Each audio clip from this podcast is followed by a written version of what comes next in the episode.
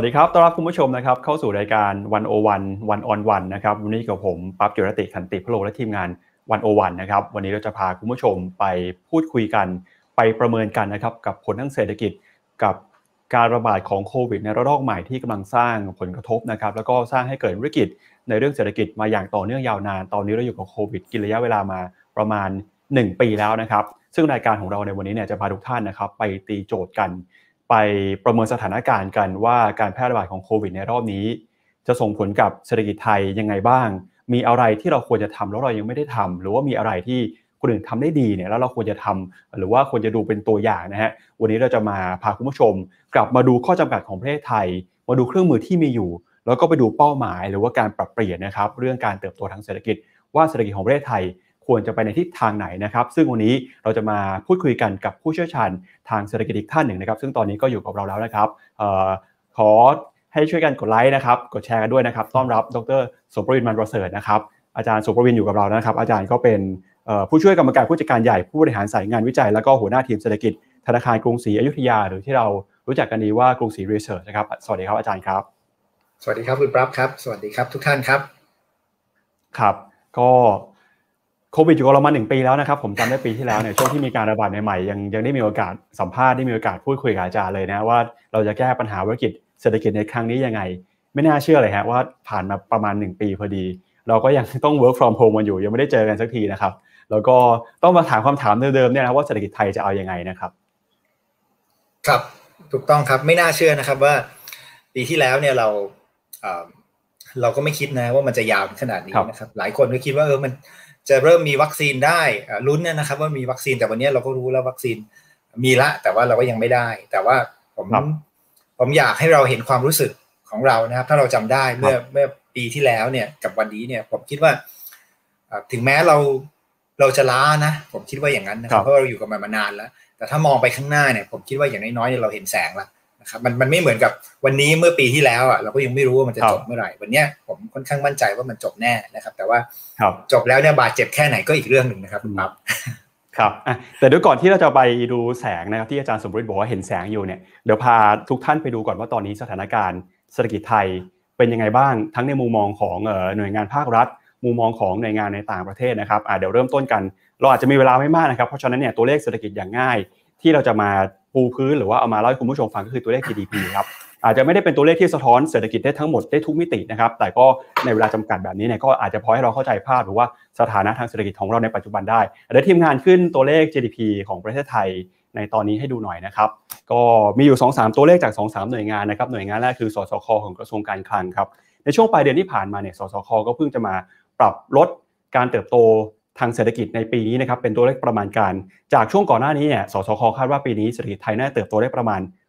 2.8%พอมาปลายเดือนที่แล้วก็ปรับลดลงมาเหลือ 2.3%นะครับก็มีความกังวลเรื่องของโควิด -19 ด้วยฮะอันนี้จากสสคนะครับในฝั่งของคนที่ใช้นโยบายการคลังจากกระทรวงการคลังครับ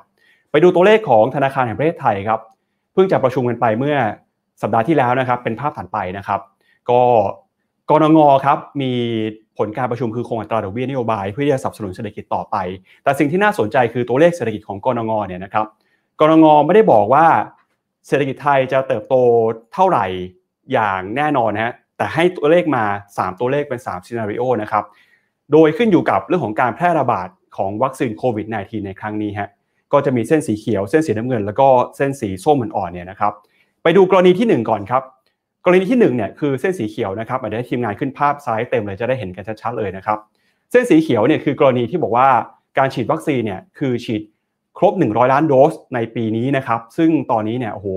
มีเวลาไม่กี่เดือนเองนะครับก็จะถึง 100 ล้านโดสหรือเปล่านี่เป็นความท้าทายของผู้กำหนดนโยบายของบ้านเรานะครับถ้าหากว่าปีนี้ฉีดได้ 100 ล้านโดส ตัวเลขเศรษฐกิจปีนี้จะเติบโตอยู่ที่ประมาณ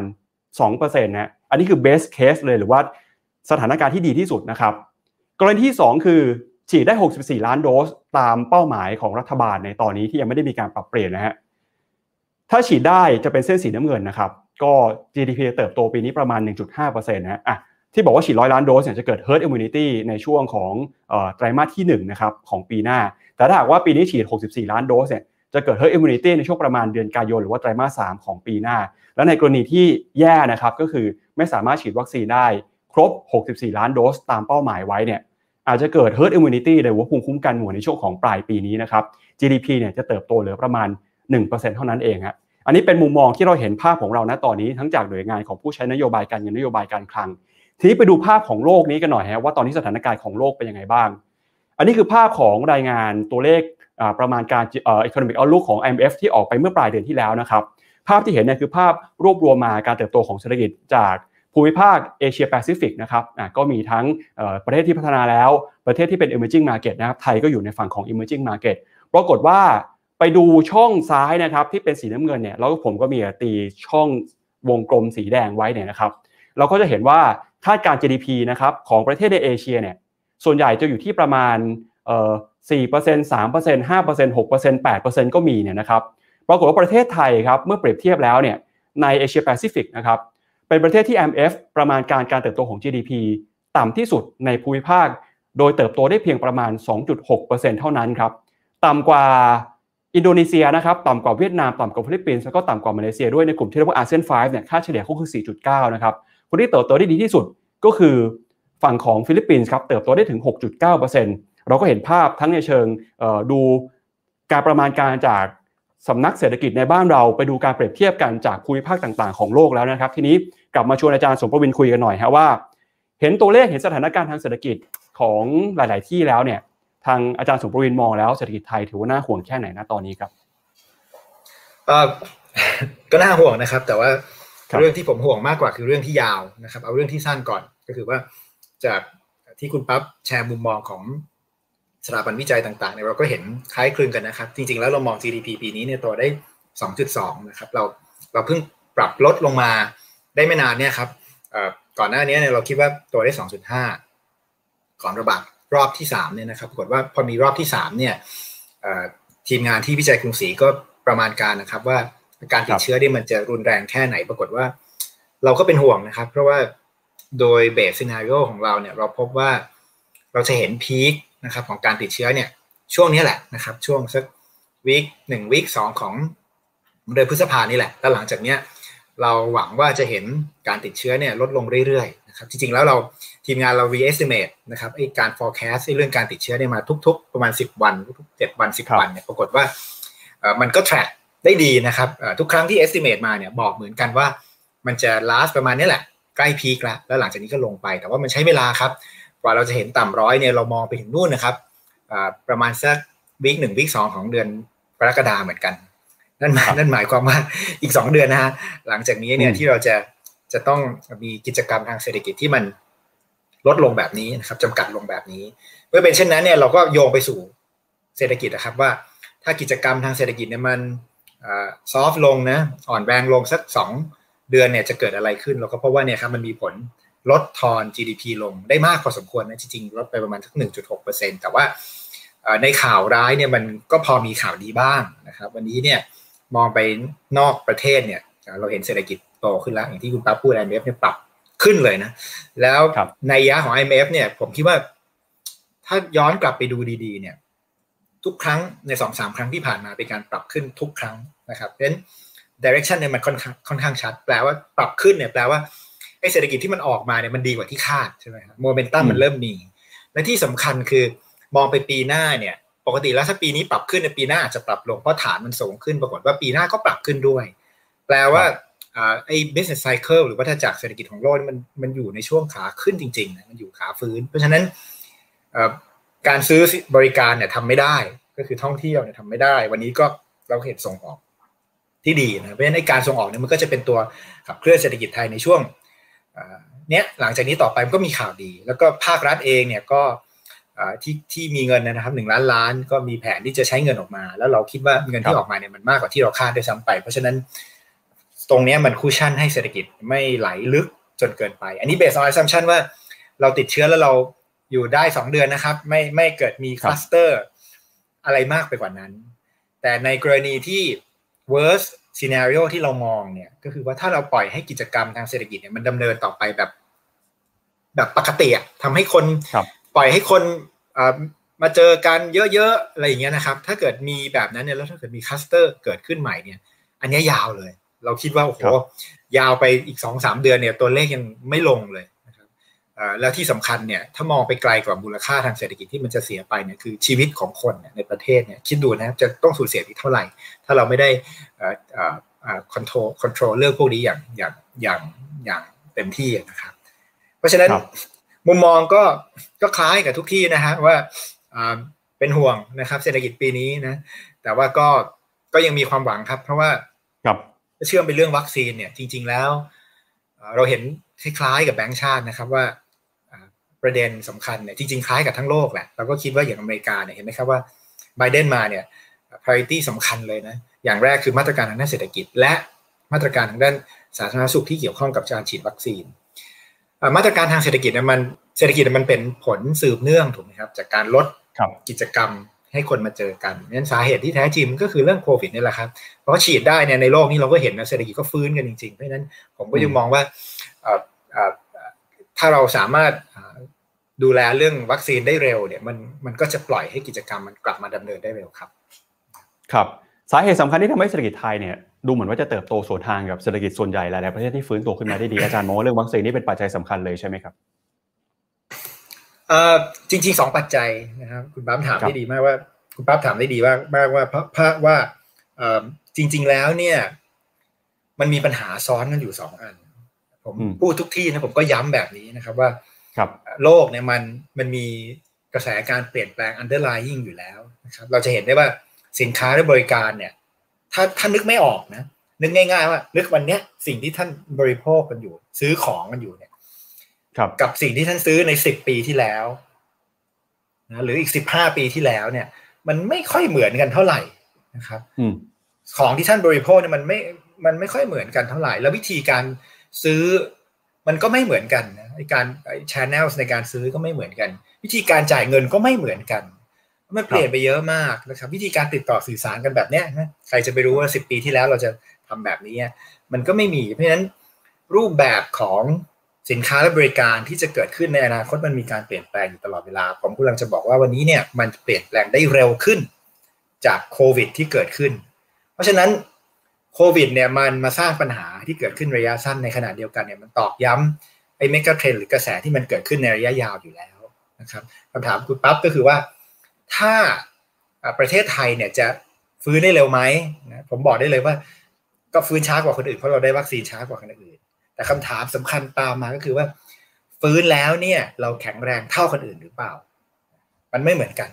เราเห็นตัวอย่างของอเมริกานะครับเห็นได้ว่าไบเดนมาปุ๊บเนี่ยหนึ่งจุดเก้าล้านล้านกระตุ้นการบริโภคทันที หลังจากนั้นออกมาอีกสองล้านสองล้านกว่าล้านเนี่ย เพื่อลงทุนในโครงสร้างพื้นฐานใหม่ เพราะเขารู้ว่า โลกมันเปลี่ยนไปแล้วคนชอบคิดว่ามันคือโลกหลังโควิดจริงๆมันใช่แหละมันโลกหลังโควิดแต่ว่ามันเปลี่ยนมันเปลี่ยนมาตลอดเนี่ย วันนี้เนี่ย ผมกำลังจะบอกว่าเรากำลังจะเดินออกจากอุโมงค์ถูกไหมครับครับ แล้วเราก็บอกว่าเออเนี่ย เดินไปแล้วก็จะเจอโลกนะ เหมือนที่เราเดินเข้ามาหลังอุโมงค์แต่ไม่ใช่อะบังเอิญเนี่ยก่อนเข้ามาเนี่ยมันอาจจะเป็น อาจจะเป็นทะเลทรายใช่ไหมแต่เราเดินออกอุโมงค์ไปเนี่ยมันกลายเป็นมันกลายเป็นทะเลอะมันไม่ใช่ มันไม่มีไม่มีคำว่าทรายอะเพราะฉะนั้น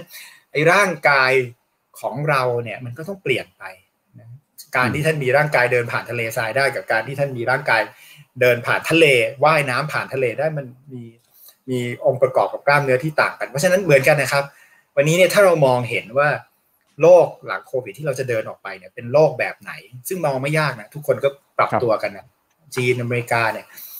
ถ้าเราไม่เตรียมตัวที่จะเดินออกจากอุโมงค์ของเราให้ดีนะออกไปจมน้ำนะฮะเราอาจจะไม่ไม่สามารถ รอดพ้นได้ เราคิดว่าเรารอดพ้นจากโควิด ได้แต่สุดท้ายแล้วมันไม่รอดจากโลกยุคใหม่ครับ ครับ อย่างปีที่แล้วครับอาจารย์เรารู้สึกว่าเราเนี่ยโชคดีที่เราสามารถรับมือกับสถานการณ์โควิด ได้ดี ดูเหมือนว่าจะเป็นประเทศที่มีแต้มต่อนะเพราะว่าการแพร่ระบาดเนี่ยก็คุมได้ตั้งแต่แรกเลย ไปดูอย่างสหรัฐที่อาจารย์ยกตัวอย่างประธานที่ปีโจไบเดนนะครับที่เข้ามาเนี่ยคือเข้าเข้ามาในภาวะที่ในแต่ละวันเนี่ยมีผู้ติดเชื้อหลักแสนคน แล้วก็เป็นประเทศที่มีผู้ติดเชื้อสูงที่สุดในโลก แต่ทีนี้พอกลับเข้ามาเนี่ยเขาเร่งฉีดวัคซีนมีการใช้นโยบายกระตุ้นเศรษฐกิจนะครับอย่างตอนนี้ประมาณการล่าสุดอย่างทั้ง IMF หรือว่าหลายๆสำนักก็ประเมินว่า GDP ของเขาเนี่ยที่เป็นประเทศขนาดเศรษฐกิจใหญ่ที่สุดในโลกนะจะเติบโตไม่ต่ำกว่า 6%เราเห็นแพทเทิร์นของหลายประเทศครับก็จะเป็นการเร่งฉีดวัคซีน การใช้นโยบายเข้าไปอาฉีดไปกระตุ้นเศรษฐกิจกันอย่างหนักหน่วงเนี่ยนะครับเราเห็นแบบนี้แล้วทำไมเราถึงทำตามเขาไม่ได้ มันมีปัญหาหรือมันมีคอขวดหรือว่ามันมีข้อจำกัดอะไรที่แตกต่างจากเขาบ้างครับ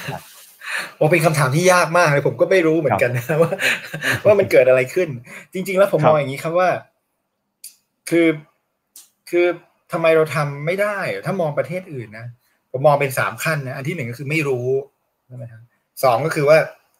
ไม่มีเครื่องมือสามก็คือไม่ทำนะครับก็คือคือคือรู้อะนะสุดท้ายคือรู้แล้วก็มีเครื่องมือแล้วก็ไม่ทำแต่ผมคิดว่า ในบริบทของเศรษฐกิจไทยเนี่ย ไม่รู้นี่คงไม่ใช่ เพราะว่าครับเพราะว่าเราก็เห็นตัวอย่างคนที่เขาดีลกับปัญหานี้ในโลกเนี้ยมันไม่ใช่เราประเทศเดียวมันมีประเทศอื่นที่มีปัญหาเดียวกัน แล้วมันก็มี best practice ที่มันเกิดขึ้น ไม่ว่าจะเป็นจีนหรือสหรัฐอเมริกานิวซีแลนด์เองนะครับ ก็ทำออกมาสิงคโปร์ก็ทำออกมาได้ดีเพราะฉะนั้นก็มันก็มีตัวอย่างถามว่ามีอาวุธ มันก็เหลืออีกสองประเด็นคือ มีอาวุธหรือมีเครื่องมือหรือไม่กับเรื่องครับ ไม่ทำผมว่าน่าจะเป็นสองประการนี้นะว่าว่าหนึ่งคือเราเครื่องไม้เครื่องมือเราไม่พอหรือเปล่า ทั้งเครื่องไม้เครื่องมือทางด้านการสาธารณสุขนะเรื่องเรื่องวัคซีนเครื่องไม้เครื่องมือทางด้านเศรษฐกิจนะผมไม่แต่เรื่องสาธารณสุขมากแต่ว่าเรื่องเศรษฐกิจเนี่ยเรามีเครื่องไม้เครื่องมือไม่พอหรือเปล่านะครับ ในการที่จะแท็กเกิลกับปัญหาแบบนี้เดี๋ยวเราคงขยายขยี้บทสนทนานี้ต่อไป แต่ว่าอันสุดท้ายคือ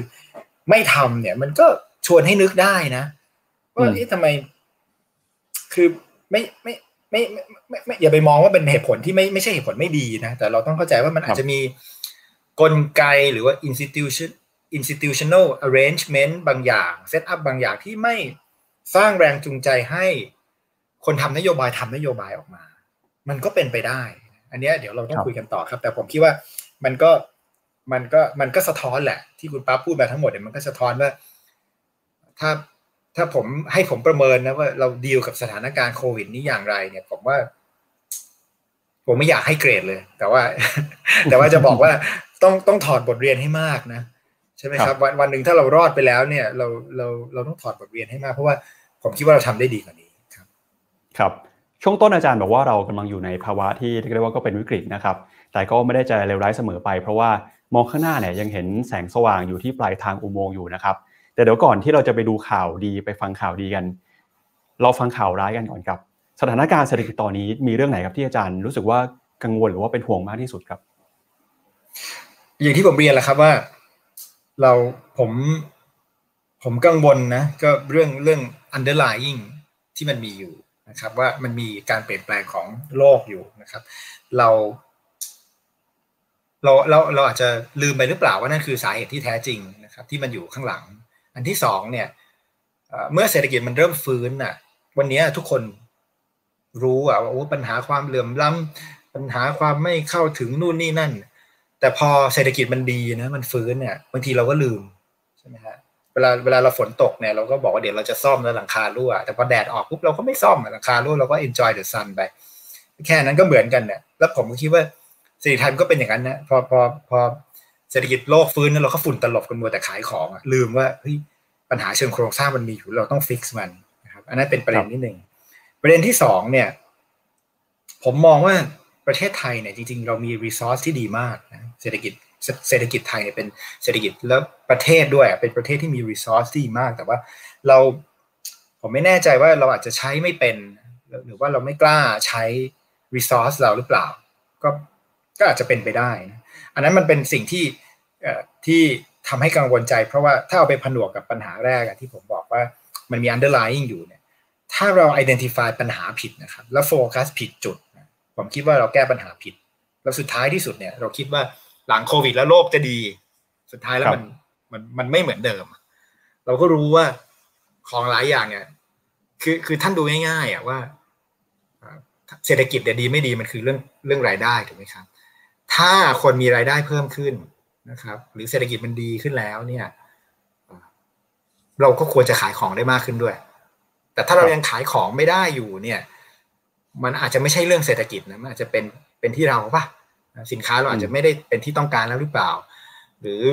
หรือเราต้องมีนวัตกรรมที่เพิ่มขึ้นหรือเปล่า อันเนี้ยผมคิดว่าถ้าเรา aware ได้ถูกเนี่ย เราก็จะ detect ปัญหาได้ถูก แล้วเราก็จะแก้ปัญหาได้ถูกครับ ครับอะ อันนี้คือความกังวลนะครับ แต่แล้วก็ตามเนี่ยข้างหน้าก็ยังพอจะมีความหวังยังเห็นแสงสว่างอยู่ อาจารย์บอกว่าเราจะกลับมาเป็นปกติได้ หรือว่าจะผ่านยุคโควิด ไปได้ ไปสู่ยุคหลังโควิดเนี่ยนะฮะเดี๋ยวดูเรื่องของเศรษฐกิจก่อนนะว่าเราจะกลับมาฟื้นตัวเนี่ยกลับมาเป็นเหมือนเดิมเป็นปกติก่อนโควิด ได้เมื่อไหร่อะตอนนี้อาจารย์มีสมมติฐานยังไงบ้างเพราะผมเห็นหลายประเทศนะครับที่ประกาศเอ่อไม่เป็นตัวเลขไปอย่างอังกฤษล่าสุดประกาศ GDP ไตรมาสล่าสุดโต เกือบเกือบสิโตมากที่สุดในรอบ 70 ปีนะฮะแต่แล้วก็ตามฐานที่ต่ำแต่เขาก็บอกว่าสักปีหน้าหรือปีถัดไปเนี่ยเขาน่าจะกลับมาฟื้นเท่ากับก่อนโควิดแล้ว แต่ประเทศไทยแหละฮะมันยังอยู่อีกไกลไหมภาวะปกติที่เรารออยู่ครับ ก็แล้วแต่ความใจร้อนเรานะครับ ผมคิดว่า แต่ผมว่าถ้าเป็นแง่ในแง่ของตัวเลขนะครับเอ่อผมบอกได้เลยว่าเอ่อเรามีสมมุติฐานที่เชื่อว่ากว่ากิจกรรมไม่ใช่กิจกรรมนะกว่าคนเนี่ยจะมาสามารถ มีพบปะนะพูดคุยสังสรรค์กันได้เนี่ยเหมือนเหมือนที่เราเคยเห็นมาช่วงก่อนก่อนหน้านี้ผมคิดว่านู่นน่ะไตรมาสที่สามที่สี่ปลายไตรมาสที่สามปลายไตรมาสที่สี่นู่นน่ะ เพราะว่าตัวเลขกว่าจะต่ำร้อยเนี่ยมัน ของปีนี้ฮะของปีนี้ของปีนี้นะเอากิจเอาเอาคือเวลาเราไปเที่ยวไปอะไรที่เราเห็นการเดินทางกันไปพบปะกันเนี่ย ไม่เร็วนะ ผมคิดว่าเพราะอย่างปีที่แล้วเนี่ยมัน ช่วงพฤษภาเนี่ยจำได้เราก็เราก็กลับมาเริ่มปกติแล้วใช่ไหมครับ แต่คราวนี้มันติดเชื้อเยอะ แล้วกว่าจะลดลงนี่มันนาน เพราะฉะนั้นกว่าจะกลับไปแบบเจอกันคุยกันได้อย่างสบายใจก็นู่นนะครับ ประมาณสักปลายปลายปี แต่ถ้าถามผมถ้าถ้าคุณปั๊บถามว่า แล้วเมื่อไหร่เนี่ยระดับ GDP นะเอาเป็นมูลค่าเนี่ยจะกลับไปก่อน pre covid ปลายปีหน้า ไม่ใช่ปีนี้นะ ก็คือมันย่อลงมาเยอะมาก แล้วก็มันจะค่อยๆไต่ขึ้นไปเนี่ยปลายปีหน้า แล้วการท่องเที่ยวจะกลับมาได้เมื่อไหร่เนี่ยไม่ผมยังคิดว่าไม่ง่ายเหมือนกัน การท่องเที่ยวในประเทศพอพอได้นะครับ แต่การท่องเที่ยวในโลกเนี่ย เราก็คิดว่า คือหลังจากทุกคนฉีดวัคซีนแล้วเนี่ยกว่าจะมี herd immunity เกิดขึ้น กว่าแต่ละประเทศเนี่ยจะมั่นใจและยอมให้คนของประเทศเขาเนี่ย ออกไปเที่ยวนอกประเทศได้เนี่ย ผมว่าคงอีกสักพักหนึ่ง มันมันจะไม่ใช่โอ้โหมันจะไม่ใช่แบบตุ้มเดียวกลับมาสี่สิบล้านเนี่ยมันอาจจะเป็นค่อยๆมา ค่อย ๆ มานะตามรูปแบบที่ที่เราเห็นกันนะก็วัคซีนพาสปอร์ตอะไรแบบเนี้ยเมื่อเป็นเช่นนั้นแล้วเนี่ยการที่การใช้ภาคท่องเที่ยวนะจะกลับมาอย่างเร็วเนี่ยผมคิดว่ายังต้องใช้เวลา เราเราถ้ากลับไปเรื่องมาตรการก็คงยังต้องมีความช่วยเหลือเหล่านี้ออกมาเรื่อยๆครับ ครับ คือก่อนมันไม่ใช่ข่าวดีเท่าไหร่ ครับ ครับ คือก่อนหน้านี้ภาคการท่องเที่ยวดูเหมือนว่าจะเป็นเครื่องยนต์หลักในฝั่งของภาคบริการที่ทำให้เศรษฐกิจไทยเนี่ยเติบโตได้ดีนะครับทีนี้อาจารย์บอกภาคท่องเที่ยวเนี่ยน่าจะกลับมายาก แล้วถ้าหากว่าจะกลับขึ้นไปเติบโตได้เหมือนเดิมนะเศรษฐกิจไทยนี่ต้องคาดหวังกับเครื่องยนต์ตัวไหนหรือว่าคาดหวังกับภาคส่วนไหนครับ ผมคิดว่าเศรษฐกิจไทยเนี่ยเราเป็น outside in นะครับคำพูดนี้มันก็ง่ายๆ คือว่าเราใช้ถูก drive ด้วยด้วยทั้งอุปสงค์และอุปทานจากต่างประเทศ อุปสงค์เรารู้อยู่แล้ว คือกำลังซื้อที่มาซื้อเนี่ย ผมว่ามันก็ไม่ได้ผิดอะไร เพราะว่าทุกคนตลาดในโลกเนี่ยมันเป็นตลาดที่ใหญ่อะครับ ท่านท่านผลิตสินค้าบริการท่านต้องต้องขายคนอื่นอยู่แล้วแหละขายในตลาดเล็กนี่ประเทศเรามันไม่พอ เพราะประเทศเราก็ไม่ได้ใหญ่เป็น small open economy แต่สิ่งที่กังวลใจมากที่สุดก็คือว่าทางด้าน supply นะครับเราเราถูกถูก drive ด้วยด้วยการผลิตจากต่างประเทศทั้งนั้นเลยเราเราเราถูกเชื่อมเข้าไปกับสายพานการผลิตโลก มีบริษัทเข้ามาตั้ง แล้วก็ให้เราช่วยผลิต แล้วเราก็ผลิต อาจจะเป็นของคนไทยนะเทียสองเทียสามเนี่ยเป็นของคนไทยแต่สุดท้ายเนี่ยไอ้ต้นทางเนี่ยมันก็เป็นของต่างประเทศมันก็ไม่ได้ผิดอะไรนะครับ ในสี่สิบปีที่ผ่านมา แต่ว่ามันวันนี้มันคงต้องเปลี่ยน มันต้องเกิดจากอินไซต์เอาท์ด้วย ก็คือว่าเราต้องคิดของของเราบ้างนะครับแล้วก็อาจจะไม่ใช่ว่าทำตามคำสั่งอย่างเดียวเนี่ย อันนี้ผมคิดว่าถ้าถ้าถ้าถ้าเป็นอย่างนั้นแล้วเนี่ยมัน ถ้าทั้งดีมาและสป라이มันถูก drive ด้วยเศรษฐกิจนอกประเทศอย่างเดียวโอ้โหมันมันแปลว่าอะไรแปลว่าตลาดมันไม่ได้อยู่ที่เราเลย มันแปลว่าเราเราแค่เป็นผู้รับจ้างเท่านั้นเองใช่ไหมครับ แล้วเราก็จะเห็นในภาคท่องเที่ยวเหมือนกันว่า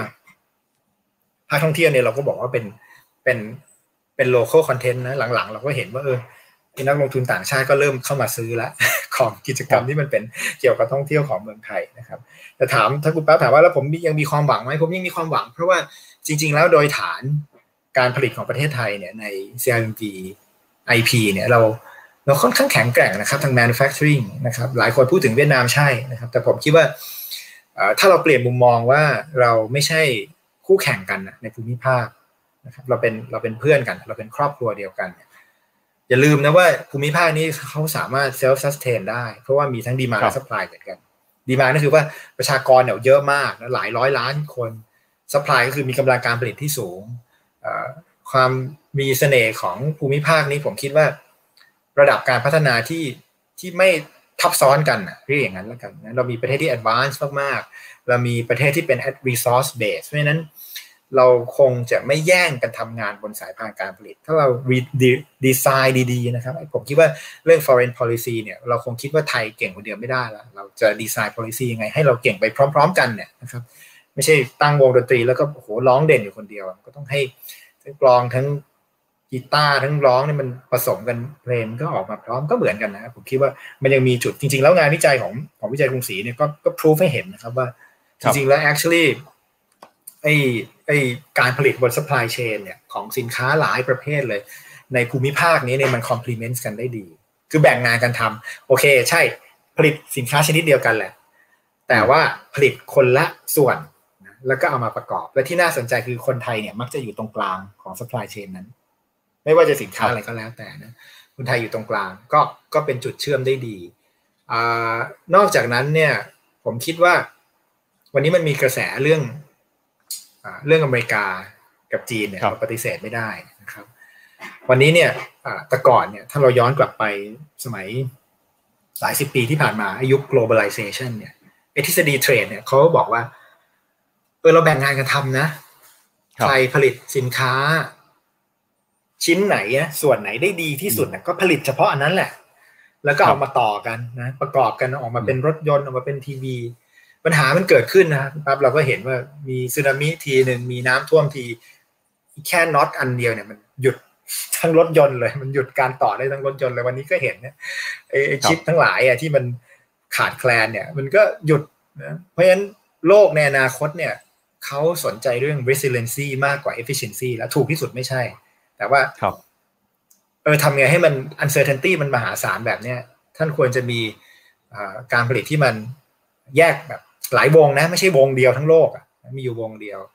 แล้วกระแสของอเมริกากับจีนก็เข้ามาด้วย เขาพยายามแยกวงกันนะครับ สังเกตดูดีๆนะอเมริกาก็บอกฉันจะจะ dependent on supply chain นั่นไอ้เรื่องเทคทั้งหลายจีนก็เหมือนกันบอกโอเค ฉันก็จะ independent เพราะฉะนั้นมันก็เป็นโอกาสนะในความเป็นจริงในการที่มันมีวงแยกออกมาแบบนี้ผมคิดว่าเราเรา position ตัวเองดี ๆ นะครับ แล้วเราเข้าไปมีส่วนร่วมอย่างไรในในใน ไอ้กระไอ้ห่วงโซ่การผลิตโลกเนี่ยผมว่าเราก็จะรอดไปได้ครับ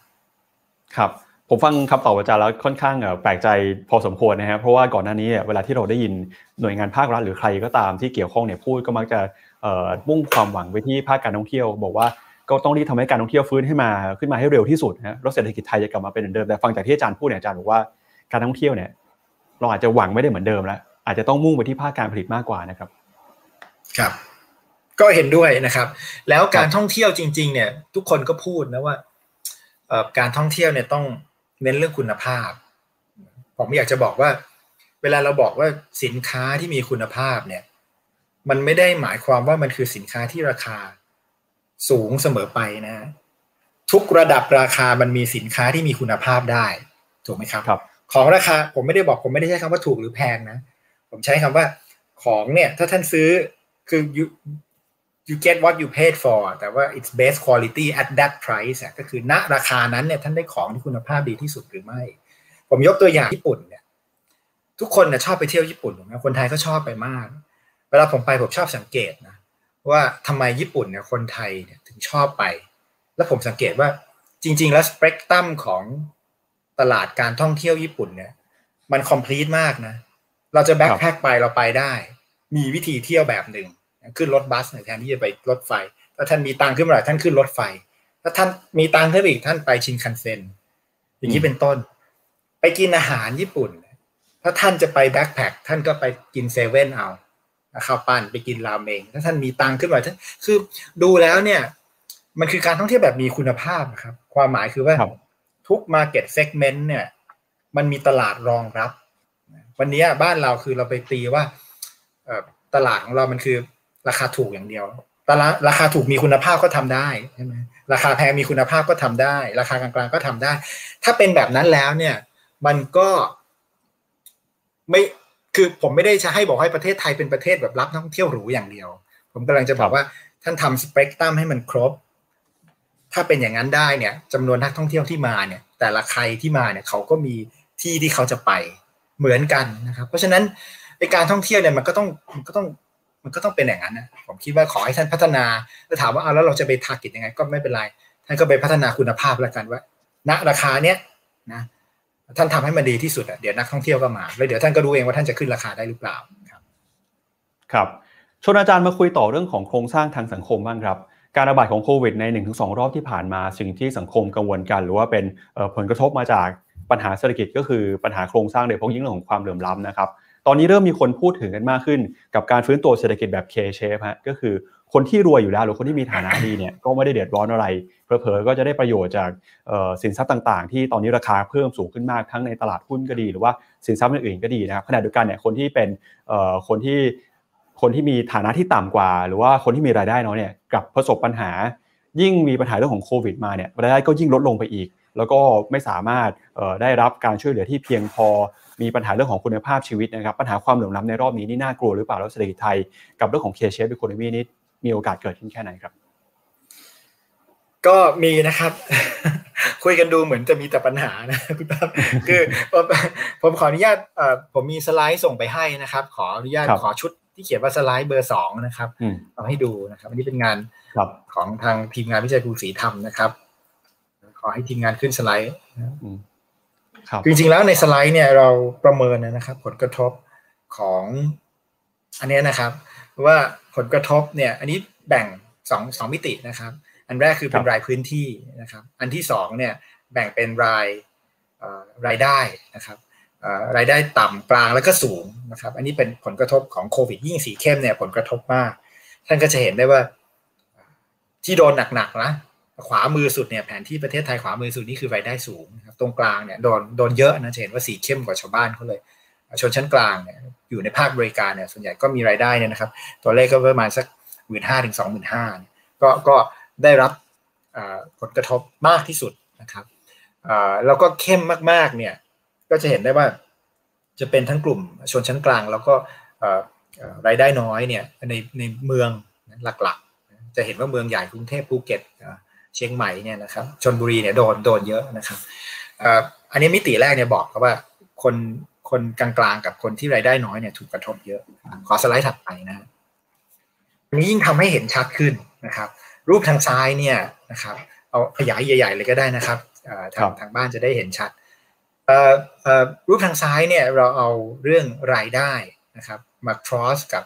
ทางด้านสินทรัพย์ แกนตั้งเนี่ยคือสินทรัพย์บรรทัดบนคือบอกท่านมีสินทรัพย์คือสองแสนบาท ไล่มาเรื่อยๆนะสองแสนถึงเจ็ดแสนเจ็ดแสนหนึ่งล้านหนึ่งเนี่ยไปเรื่อยๆนะครับแล้วแกนมองตามแนวตั้งนะเมื่อกี้มองตามแนวนอนเนี่ยเห็นได้ว่านั่นคือรายได้ต่อเดือน จะเห็นได้ว่าไอ้แถวเนี่ยหรือบรรทัดที่เข้มนะครับ สีแดงๆมากที่สุดก็คือบรรทัดบนนะครับ ยิ่งเข้มสุดคือพวกพวกมีรายได้เยอะนะครับ แต่สินทรัพย์น้อยนะพวกนี้เนี่ยแบบเหมือนกับ มีรายได้เยอะนะแต่ว่า burn เงินเก็บน้อยภาระอาจจะเยอะแล้วด้วยนะครับเพราะฉะนั้นกลุ่มนี้ได้รับผลกระทบค่อนข้างเยอะแต่ว่าเอาหลักตาหลักเนี่ยคือบรรทัดบนเนี่ยโดนได้รับผลกระทบเยอะ ความหมายมันก็คือว่า คนที่มี wealth น้อยกว่าโดยเปรียบเทียบเนี่ยได้รับผลกระทบหนักกว่าโดยเปรียบเทียบเหมือนกัน อันนี้เราใช้ข้อมูลจากสำนักงานสถิตินะครับ มา มาทำประเมินผลคาดการกับผลกระทบราย sector แล้วก็รายครัวเรือนที่เกิดขึ้นในประเทศไทย ทางขวามือเนี่ย ดูผลกระทบเป็นลักษณะของทักษะนะครับ จะเห็นได้พบจะเห็นได้ว่าแรงงานที่มีทักษะ unskill นะครับหรือ semi skill เนี่ยได้รับผลกระทบทางด้านรายได้เนี่ยเยอะกว่าคนที่มีสกิลมันก็บอกชัดนะครับนี่คือนี่คือผลกระทบนะครับ ที่คุณปั๊บถามว่าเออได้รับผลกระทบมากน้อยแค่ไหนเนี่ยมันก็บอกได้ชัดเลยว่าโควิดรอบนี้เนี่ยมันส่งผลกระทบต่อคนที่มีภูมิน้อยอยู่แล้ว เยอะกว่า อันนั้นเป็นมิติที่หนึ่ง มิติที่สองเนี่ย เวลาฟื้นอขอดูขอดูสไลด์ถัดไปครับ อีกหน้าหนึ่งครับ ขอขอข้ามข้ามข้ามไปอีกหน้าหนึ่งครับนะครับ อันนี้เราทำเป็นตัวอย่างนะครับว่าสมมุตินะครับในลองลองเป็น extreme case นะ ว่าสมมุติว่าโควิดอยู่กับเราไปตลอดจะเกิดอะไรขึ้นคือมันอาจจะไม่ได้เป็นจริงหรอกแต่เราอยากจะทำให้เห็นนะว่า in the limit แล้วเนี่ย ถ้ามันเป็นจริงๆเนี่ยมันจะเกิดอะไรขึ้น เราจะเห็นได้ว่าสีเทาเนี่ยคือตารางสีกราฟสีเทาเนี่ยคือ สมมุติว่าโควิดหายไปภายในปลายปีนี้นะครับสีส้มนี่คือโควิดอยู่ไปตลอดกาลเราก็จะพบว่ามันมันโหเนี่ยถ้าโควิดอยู่ไปตลอดนะภาคบริการเนี่ยก็โดนหนักมากเลย ในขณะเดียวกันเนี่ยภาคที่กลับมาดีมันก็มีนะมันก็มีเรื่องเทเลคอม เรื่องอิเล็กทรอนิกส์อะไรพวกนี้มันเป็นกระแสที่เราเห็นอยู่แล้วครับว่าเราต้องเนี่ย work from home มากขึ้นไปหาหมอมากขึ้นเเเรื่องอาหารเรื่องเรื่องเรื่องเนี่ยแหละครับ warehouse อะไรพวกใน banking เนี่ยมันมาเพราะว่ามันคือสิ่งที่เรายังใช้อยู่นะครับ แต่ว่าสิ่งที่จะหายไปก็คือเกี่ยวกับข้อภาคบริการหน้าถัดไปครับ อันนี้ เวลาฟื้นแล้วนะครับไม่ใช่เวลาฟื้นนะสมมติถ้าอยู่ตลอดไปจะเป็นอะไรขึ้นนะครับ ผมก็จะบอกว่าเห็นไหมครับว่าเอาทางขวานะครับ ถ้าโควิดอยู่ตลอดไปเนี่ย คนที่เป็น skill labor เนี่ย เส้นสีส้มนะเท่ากับสีส้มเนี่ยเห็นได้ว่า skill labor ฟื้นอยู่ได้นะครับ ฟื้นได้ดีกว่า ในขณะเดียวกันเนี่ย คนที่ worse off หรือแย่ลงเนี่ย คือคนที่มี semi skill กับไม่มี skill เพราะฉะนั้น ผมกำลังจะบอกว่านอกจากโควิด เนี่ยมันกระทบคนที่มีภูมิต่ำกว่าอยู่แล้วเนี่ย ถ้าเกิดมันอยู่ไปตลอดเนี่ยการปรับตัวเนี่ยของคนที่มีภูมิคุ้มกันต่ำอยู่แล้ว ก็ปรับตัวไม่ได้นะยิ่งแย่เข้าไปอีกแล้วมันมีมิติมากไปกว่านั้นอีกครับ เวลาเรามองปัญหาโควิด ตอนนี้เนี่ยเราเราอยากจะบอกว่านอกจากกระทบเยอะแล้ว ฟื้นตัวช้ากว่าแล้วนะครับ มองมามองบริบทของเศรษฐกิจไทยเนี่ย ก็คือว่าไอ้การเข้าถึงเครื่องมือนะในการเยียวยาเนี่ยมันก็แตกต่างกันนะอันนี้เราไม่ค่อยพูดกันแต่ว่าเวลาเราเห็นเนี่ย หลายคนก็คอมเมนต์ว่าเออมาตรการรัฐออกมาไม่ตรงจุด คือผมก็ไม่ได้โทษรัฐซะทีเดียวนะครับ เพราะว่าเครื่องมือเนี่ยมันมันเป็นเครื่องคือคือต้องเข้าใจว่าระบบเศรษฐกิจไทยเนี่ยบ้านเราเนี่ยคนทำงานอยู่ใน informal sector ค่อนข้างเยอะนะครับ ในในในในทางนโยบายทางการเงิน หรือนโยบายทางการคลังเนี่ยเราไม่สามารถระบุได้ง่ายๆนะเราเราไม่สามารถเห็นว่ารายได้ท่านเปลี่ยนแปลงไปเท่าไหร่นะครับทางเพราะว่าเราไม่ได้เห็นว่ามันไม่ได้มี transaction เข้ามาในระบบ เพราะฉะนั้นผมก็จะบอกว่านอกจากกระทบเยอะแล้วฟื้นไม่เท่ากันแล้ว ความช่วยเหลือการเข้าถึงความช่วยเหลือก็ไม่เท่ากันด้วยนะครับเพราะว่าการออกแบบเครื่องมือ เครื่องมือของเราเนี่ยเครื่องมือในการมาตรการทางด้านเศรษฐกิจเนี่ยมันอาจจะยังไม่สอดคล้องกับบริบทโครงสร้างของตลาดแรงงานไทยซะทีเดียวนะครับอันนี้เป็นโจทย์ที่ถ้าจะถามในตอนท้ายว่าเราต้องทำอะไรต่อผมคิดว่าเราต้องคิดนะ เพราะว่าเราจะบอกว่าโอเคงั้นทุกคนต้องเข้ามาเป็นลูกจ้างนะมาอยู่แบบ formalize เข้ามาในระบบมันก็เป็นไปไม่ได้ผมคิดว่าเราควรจะยอมรับมากกว่าว่าคนไทยเป็นแบบนี้แล้วก็ในบริบทของโลกเนี่ย อเมริกาเขาก็ทำไอ้ gig economy ใช่ไหมครับ แต่จริงๆเรา gig informal เนี่ยมันเป็นมานานแล้ว เป็นขายของขายอะไรอย่างเงี้ยเป็นมานานแล้วเราเอ๊ะเราจะออกแบบ ระบบยังไงให้เราช่วยเหลือเขาได้นะ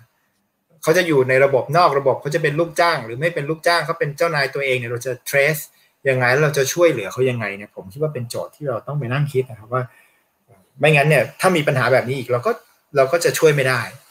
การเข้าถึงก็มีปัญหาเหมือนเดิมครับ ครับมาดูที่ฝั่งนายจ้างบ้างครับฝั่งนายจ้างถือว่ามีปัญหาแบบนี้ไหมครับจะมีธุรกิจบางประเภทที่อยู่ได้ ธุรกิจบางประเภทที่อาจจะต้องล้มหายตายจากไปมันมีเรื่องของขนาดเข้ามาเกี่ยวข้องไหมเรื่องของสายป่านเรื่องของเงินทุนหรือเรื่องของประเภทธุรกิจเข้ามาเกี่ยวข้องด้วยไหมครับ ก็แน่นอนนะครับ แต่ว่าปัญหาเนี่ยมันไม่ได้ขึ้นอยู่เฉพาะโควิดนะเราก็รู้อยู่แล้วครับว่า ปัญหาการเข้าถึงพอพูดเรื่องนี้ก็อินนะปัญหาการเข้าถึงปัญหาเข้าถึงเรื่องเงินทุนเนี่ยมัน มันเป็นมานานนานมากแล้วคุณปั๊บใช่ไหมครับ เราก็รู้ว่าเอ่อเอ่อระบบ ระบบแบงกิ้งเนี่ยมันก็เป็นระบบที่เราเราเผชิญปัญหามาในช่วงวิกฤตอะแล้วไอ้ business model ของแบงก์เนี่ย มันก็เริ่มมาจาก collateral base นะครับก็ดู collateral ก่อน ใครมีสินทรัพย์ท่านก็มากู้ได้ เพราะกู้ได้เสร็จถ้ามีปัญหาท่านก็ยึดได้ ต่อมาก็เป็น risk base ดูเรื่อง risk นะ minimize risk ที่มันเกิดขึ้น แต่ปัญหามันก็เกิดขึ้นเพราะว่า คือถ้าเราบอกว่าเราเอา risk base มาจับเนี่ย บอกว่าโอ้โหแบบ ต้องปล่อยกู้เฉพาะคนที่ไม่มีความเสี่ยงหรือความเสี่ยงน้อยที่สุดนะผมถามนิดนึงว่าประเทศไทยเป็นประเทศกำลังพัฒนาถูกไหมประเทศกำลังพัฒนาเพราะว่าคนส่วนใหญ่เนี่ยเป็นคนที่มีรายได้น้อย และมีความเสี่ยงสูงถูกไหมเพราะฉะนั้นถ้าเกิดเราบอกว่าเราใช้ระบบแบงกิ้งอะให้เฉพาะคนที่มีความเสี่ยงต่ำแปลว่าคนส่วนใหญ่แน่นอนมันเข้าไม่ถึงหรอกครับ เพราะฉะนั้น เออผมว่าเราเราเราอาจจะต้องคิดใหม่เหมือนกันนะแล้วเรื่องโควิดเนี่ยมันก็บอกชัดเลยครับว่าเออต่อให้ออกซอฟโลนมาเห็นไหมมันก็มันไม่ถูกใช้อะมันเข้าไม่ได้อยู่ดี มันเข้ายากมากอะ แล้วสุดท้ายแล้วเออมันก็มันก็ปัญหาก็ลามครับคือว่ามันไม่ผมว่าคนเขาต้องใช้เงินมัน ถ้ามันไม่เข้ามาทางช่องนี้มันก็เข้าไปช่องอื่น มันก็มีปัญหาอื่นตามมา เพราะฉะนั้น ผมพูดแล้วก็มีแต่ปัญหาคุณปั๊บเป็นเป็นเรื่องเรื่องเรื่องมาตรการทางการคลังเมื่อกี้พูดไปแล้วใช่ไหมว่าเรา identify คนที่ไปช่วยเหลือไม่ได้ มาตรการทางการเงินก็เหมือนกันว่าเรื่องเรื่องเรื่องการเข้าถึงแหล่งเงินทุนเนี่ยมัน ผมคิดว่าเราก็ต้องทำยังไง นอกจาก คือสิ่งที่กังวลใจที่สุดนะ ถ้ากลับไปตั้งแต่แรกนะที่คุยกันก็คือว่าพอโควิดหายแล้วเราก็ไม่ต้องช่วยใช่ไหม SME เนี่ยอืมไม่ใช่นะ ผมว่าอย่างที่ผมเรียนไปมันมีปัญหาซ้อนอยู่ข้างหลังถูกไหมว่าโลกนี้มันกำลังเปลี่ยน เราลองคิดดูสิครับว่าถ้าสินค้าและบริการในอนาคตเนี่ย มันไม่ใช่สินค้าและบริการที่เรากำลังผลิตอยู่เนี่ย ครับโอ้โหจะทำยังไงอะไอ EV มาเนี่ย เราก็รู้นะ EV EV เนี่ยพาร์ทมันหายไปอะแล้วผู้ประกอบการทำยังไงอะเราบอกว่า เอ้ยเขาเขาเปลี่ยน transform ตัวเอง เขาบอกเขาอยากจะ transform อะเปลี่ยนบริษัทเขาขอกู้หน่อย เอาไปตั้งโรงงานใหม่ ไม่ได้ สุดท้ายมันก็เปลี่ยนไม่ได้เพราะฉะนั้นผมคิดว่ามันมัน เออ มันก็ไก่กับไข่นะเราบอกเขาไม่เขาไม่ invest ในขณะเดียวกันเขาบอกเขาจะ invest เขาก็ไม่ได้ ความเสี่ยงสูงเนี่ย ก็ผมว่าเราเราเราต้องคิดครับแต่ผมคิดว่า วันนี้เนี่ย เอาเอาพูดในทางบวกบ้าง ทุกคนเห็นปัญหา แล้วจากการพูดคุยกันในทั้งในหมู่นักเศรษฐศาสตร์เอง หรือว่าผู้ดำเนินนโยบายทางเศรษฐกิจเองทุกคนเอาแวร์ครับ แล้วก็มีความครับ ผมยังเห็นความมุ่งมั่นนะ ของหลายคนนะ ที่พยายามจะแก้ไขปัญหาเรื่องพวกนี้ครับ ครับ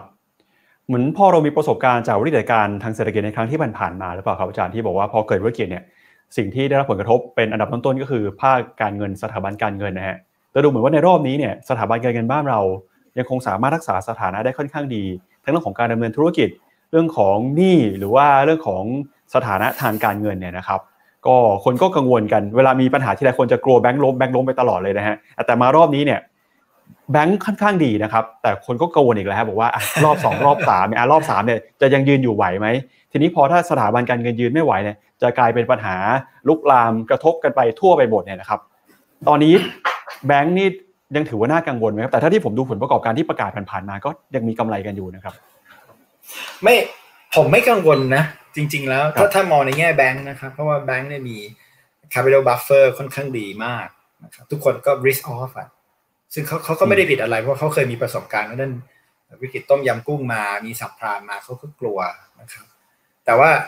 มันก็ไม่ได้ข่าวดีนะ เพราะว่าเอาง่าย ๆ ถ้ามองภาพรวมภาพกว้างของระบบสถาบันการเงินห รือระบบการเงินเนี่ยมันคือการ allocate resource resource ในที่นี้เราพูดถึงเงินนะครับวิธีการ allocate resource คือสองสอง dimension dimension แรกคือ allocate ระหว่างคนคนรวยกับคนจน คนที่มีเงินเหลือคนที่ขาดเงินน่ะท่านโยกเงินไปให้เขา อันที่สองคือ โยกเงินระหว่างเวลาใช่ไหมครับ วันที่ท่านมีท่านก็เก็บไว้ วันที่เศรษฐกิจไม่ดี ท่านต้องใช้เงินท่านต้องเอาเงินมา ผมถามง่ายๆเลยถ้าถ้า ไอ้ฟังก์ชันเหล่านี้ถ้ามันไม่ทำงานขึ้นมาเนี่ย ปัญหามันเกิดขึ้นถูกไหมเพราะว่าเราย้ายเงินให้คนที่มันควรจะได้ไม่ได้อะยกยกตัวอย่างเช่น ในในยามที่เศรษฐกิจดีนะเงินก็เข้าไปในระบบเยอะแยะไปหมด ในขณะเดียวกันวันที่เศรษฐกิจไม่ดีเนี่ย ระบบเศรษฐกิจต้องการเงิน แต่เงินมันไม่กลับเข้ามาในระบบเศรษฐกิจอะเออแล้วสุดท้ายเศรษฐกิจมันก็แย่ถูกไหมฮะเพราะ มันไม่สามารถที่จะเอาโลเคตฟันระหว่างเวลาได้ เพราะฉะนั้นผมแค่ชี้ให้เห็นว่าการที่การที่จุดหนึ่งแข็งเนี่ยมันอาจจะแปลได้นะว่าจุดหนึ่งมันอ่อนอยู่ ใช่ไหมครับ เพราะฉะนั้นเพราะฉะนั้นสิ่งเหล่านี้สิ่งที่เราเห็นในในในประเทศต่างๆ ที่เขาทำนโยบายกันเนี่ยมันก็มีการเข้ามาของภาครัฐ ว่ามีเป็นหลังพิงให้นะครับว่าโอเค สู้ไปนะ แล้วก็เดี๋ยวฉันยันให้นะอย่างสหรัฐอเมริกาเอง หรือว่าอย่างอีเวนต์มาประเทศแถวบ้านเพื่อนบ้านเราอินโดเองเนี่ยก็ก็ก็ธนาคารกลางเขาเข้าไปเข้าไปช่วยนะครับอย่างอย่างอย่างกว้างขวางแล้วก็ชัดเจนขึ้น ก็จะเห็นได้ว่ามันเป็นการวันนี้ aggregate risk ผมกำลังบอกว่า aggregate risk ของประเทศเนี่ยมันเพิ่มขึ้นนะครับมันไม่ใช่ risk ที่มันเป็น specific risk ของบริษัทห้างร้านต่างๆ คนที่เขาเคยดีเนี่ย สีเขียวอยู่วันนี้เขาตกมาเป็นสีแดง เราถ้าเราช่วยให้เขารอดปุ๊บเนี่ย เดี๋ยววันที่เศรษฐกิจกลับมาปกติเนี่ย risk aggregate risk มันหายไป เขาก็กลับมาเป็นสีเขียวเหมือนเดิมก็อาจจะช่วยได้ เพราะฉะนั้น ผมคิดว่าถ้าโยงกลับมาเรื่องนี้ก็คือว่ามันก็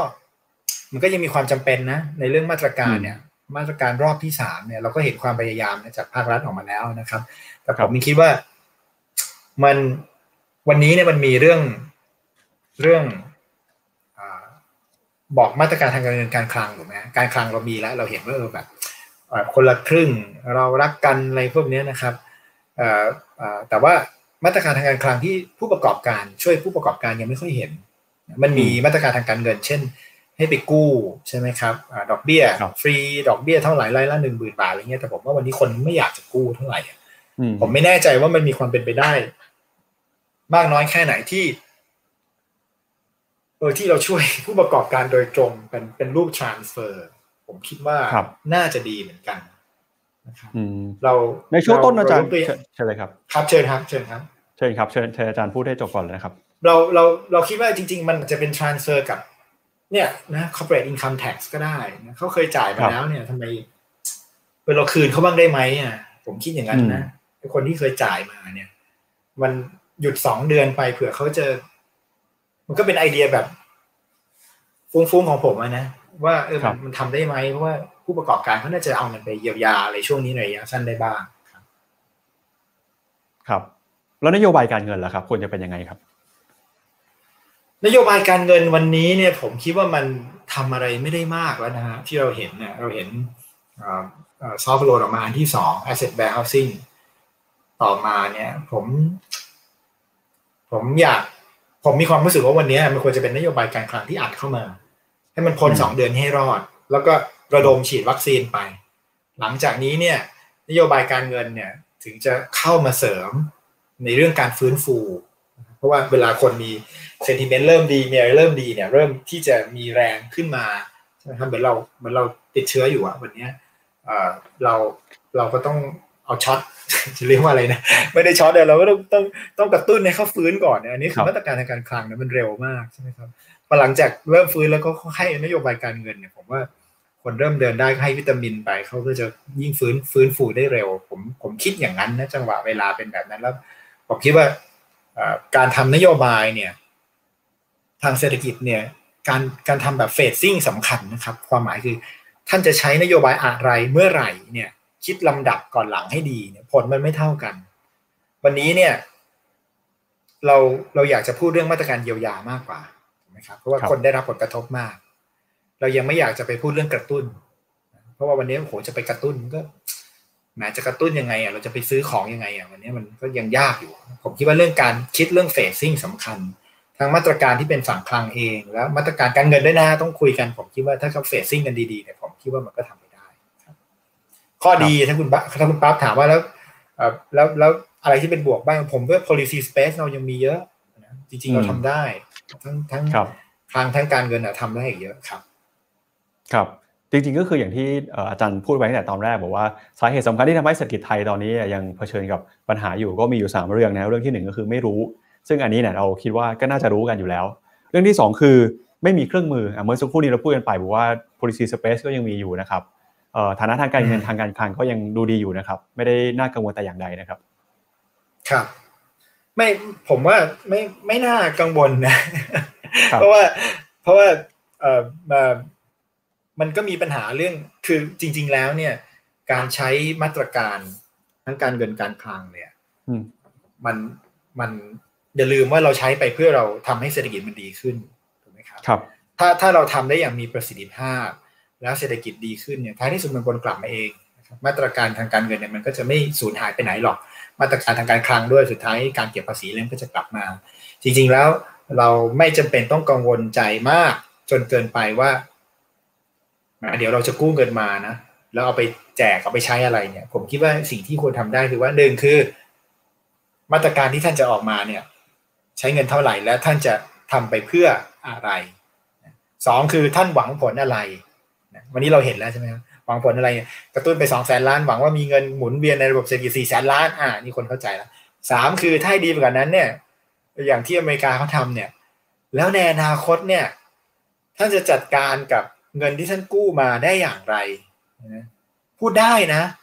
พูดได้แต่ว่าพูดให้ยาวอะ มองให้ยาวเออเรามีแผนในระยะยาวอะอย่าอย่าไปพูดว่าเดี๋ยวเราจะเก็บภาษีวันนี้คงไม่ใช่นะแต่เราอาจจะต้อง พูดในทำนองที่ว่าเมื่อเมื่อที่เศรษฐกิจพร้อมเติบโตกลับมา เราจะมีการขยายฐานภาษี เราจะมีอะไร เพื่อให้คนได้มั่นใจว่าเราเนี่ยไม่ได้ใช้การทำนโยบายอย่างไม่มีวินัยนะครับแล้วก็มีแผนให้ชัดผมว่านั่นเป็นเรื่องการสื่อสารเนี่ยเป็นสิ่งที่สำคัญเหมือนกันครับ ทีนี้โจทย์ใหญ่ที่เป็นความท้าทายอย่างหนึ่งของบ้านเราก็คือเรื่องของผู้กำหนดนโยบายแล้วผู้ตัดสินใจว่าจะใช้นโยบายอะไร อย่างที่อาจารย์บอกเนี่ยนะฮะก็คือเครื่องมือเราก็พอจะมีอยู่แล้ว มันสาคัญอยู่ที่ว่าจังหวะจะเอาอะไรมาใช้ตอนไหนเมื่อไหร่นะครับ ทีนี้ฮะเรื่องของภาครัฐครับ ตอนนี้เราเห็นอะไรบ้างฮะที่ภาครัฐเนี่ยยังจำเป็นต้องปรับปรุงแก้ไข และคิดว่าถ้าทำไปเศรษฐกิจมันจะกลับมาฟื้นขึ้นมาได้อย่างรวดเร็วอาจารย์คิดว่ามันจะมีข้อเสนอหรือมีอะไรที่รัฐบาลยังสามารถทำได้อยู่ครับผมที่เขาทำมามันก็โอเคนะ ผมคิดว่า แต่ว่าก็เรื่องวัคซีนนี่แหละฉีดให้เร็ว แล้วก็การ เรียงลำดับการฉีดวัคซีนสำคัญเหมือนกันนะฮะผมคิดว่าลองไปคิดดีๆว่าเราจะเรียงลำดับยังไงนะครับ ในการฉีดวัคซีนเนี่ยมันมันก็มีความแตกต่างกันเหมือนกันจริง ๆแล้วเราผมอยากต่อไปที่ประเด็นที่เราจะคุยกันเรื่องเอกชนด้วยนะครับว่าครับการการเข้ามามีส่วนร่วมของเอกชนเนี่ยมัน มันดีไหมเนี่ย ผมว่ามันก็ดีนะครับเพราะว่ามันเป็นการบายอิน ใช่ไหมคนในสังคม เวลาเรามีวิกฤตเนี่ย ถ้าเราให้ทุกคนมีส่วนร่วมนะครับ ความมั่นใจมันมาเองอะ่ะ เพราะว่าทุกคนนะ่ะมีส่วนร่วมในการกระทำนั้นใช่ไหมครับแล้วทุกคนก็มั่นใจในสิ่งที่ตัวเองทำและเขาเห็นน่ะในสิ่งที่ที่เขาทำดังการให้คนเข้ามามีส่วนร่วมในการช่วยแก้ปัญหาสังคม เพราะว่าปัญหาสังคมมันคือปัญหาของทุกคนนะครับ มันไม่ใช่ปัญหาของรัฐนะ ผมคิดว่ามันเป็นปัญหาของพวกเราทุกคน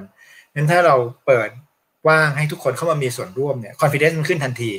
เพราะเขาก็ต้องมั่นใจในสิ่งที่เขาทำดีกว่านะว่าเออไม่ต้องทำอะไรอยู่เฉยๆเดี๋ยวปล่อยเลยฉันทำเองไอ้อย่างเงี้ย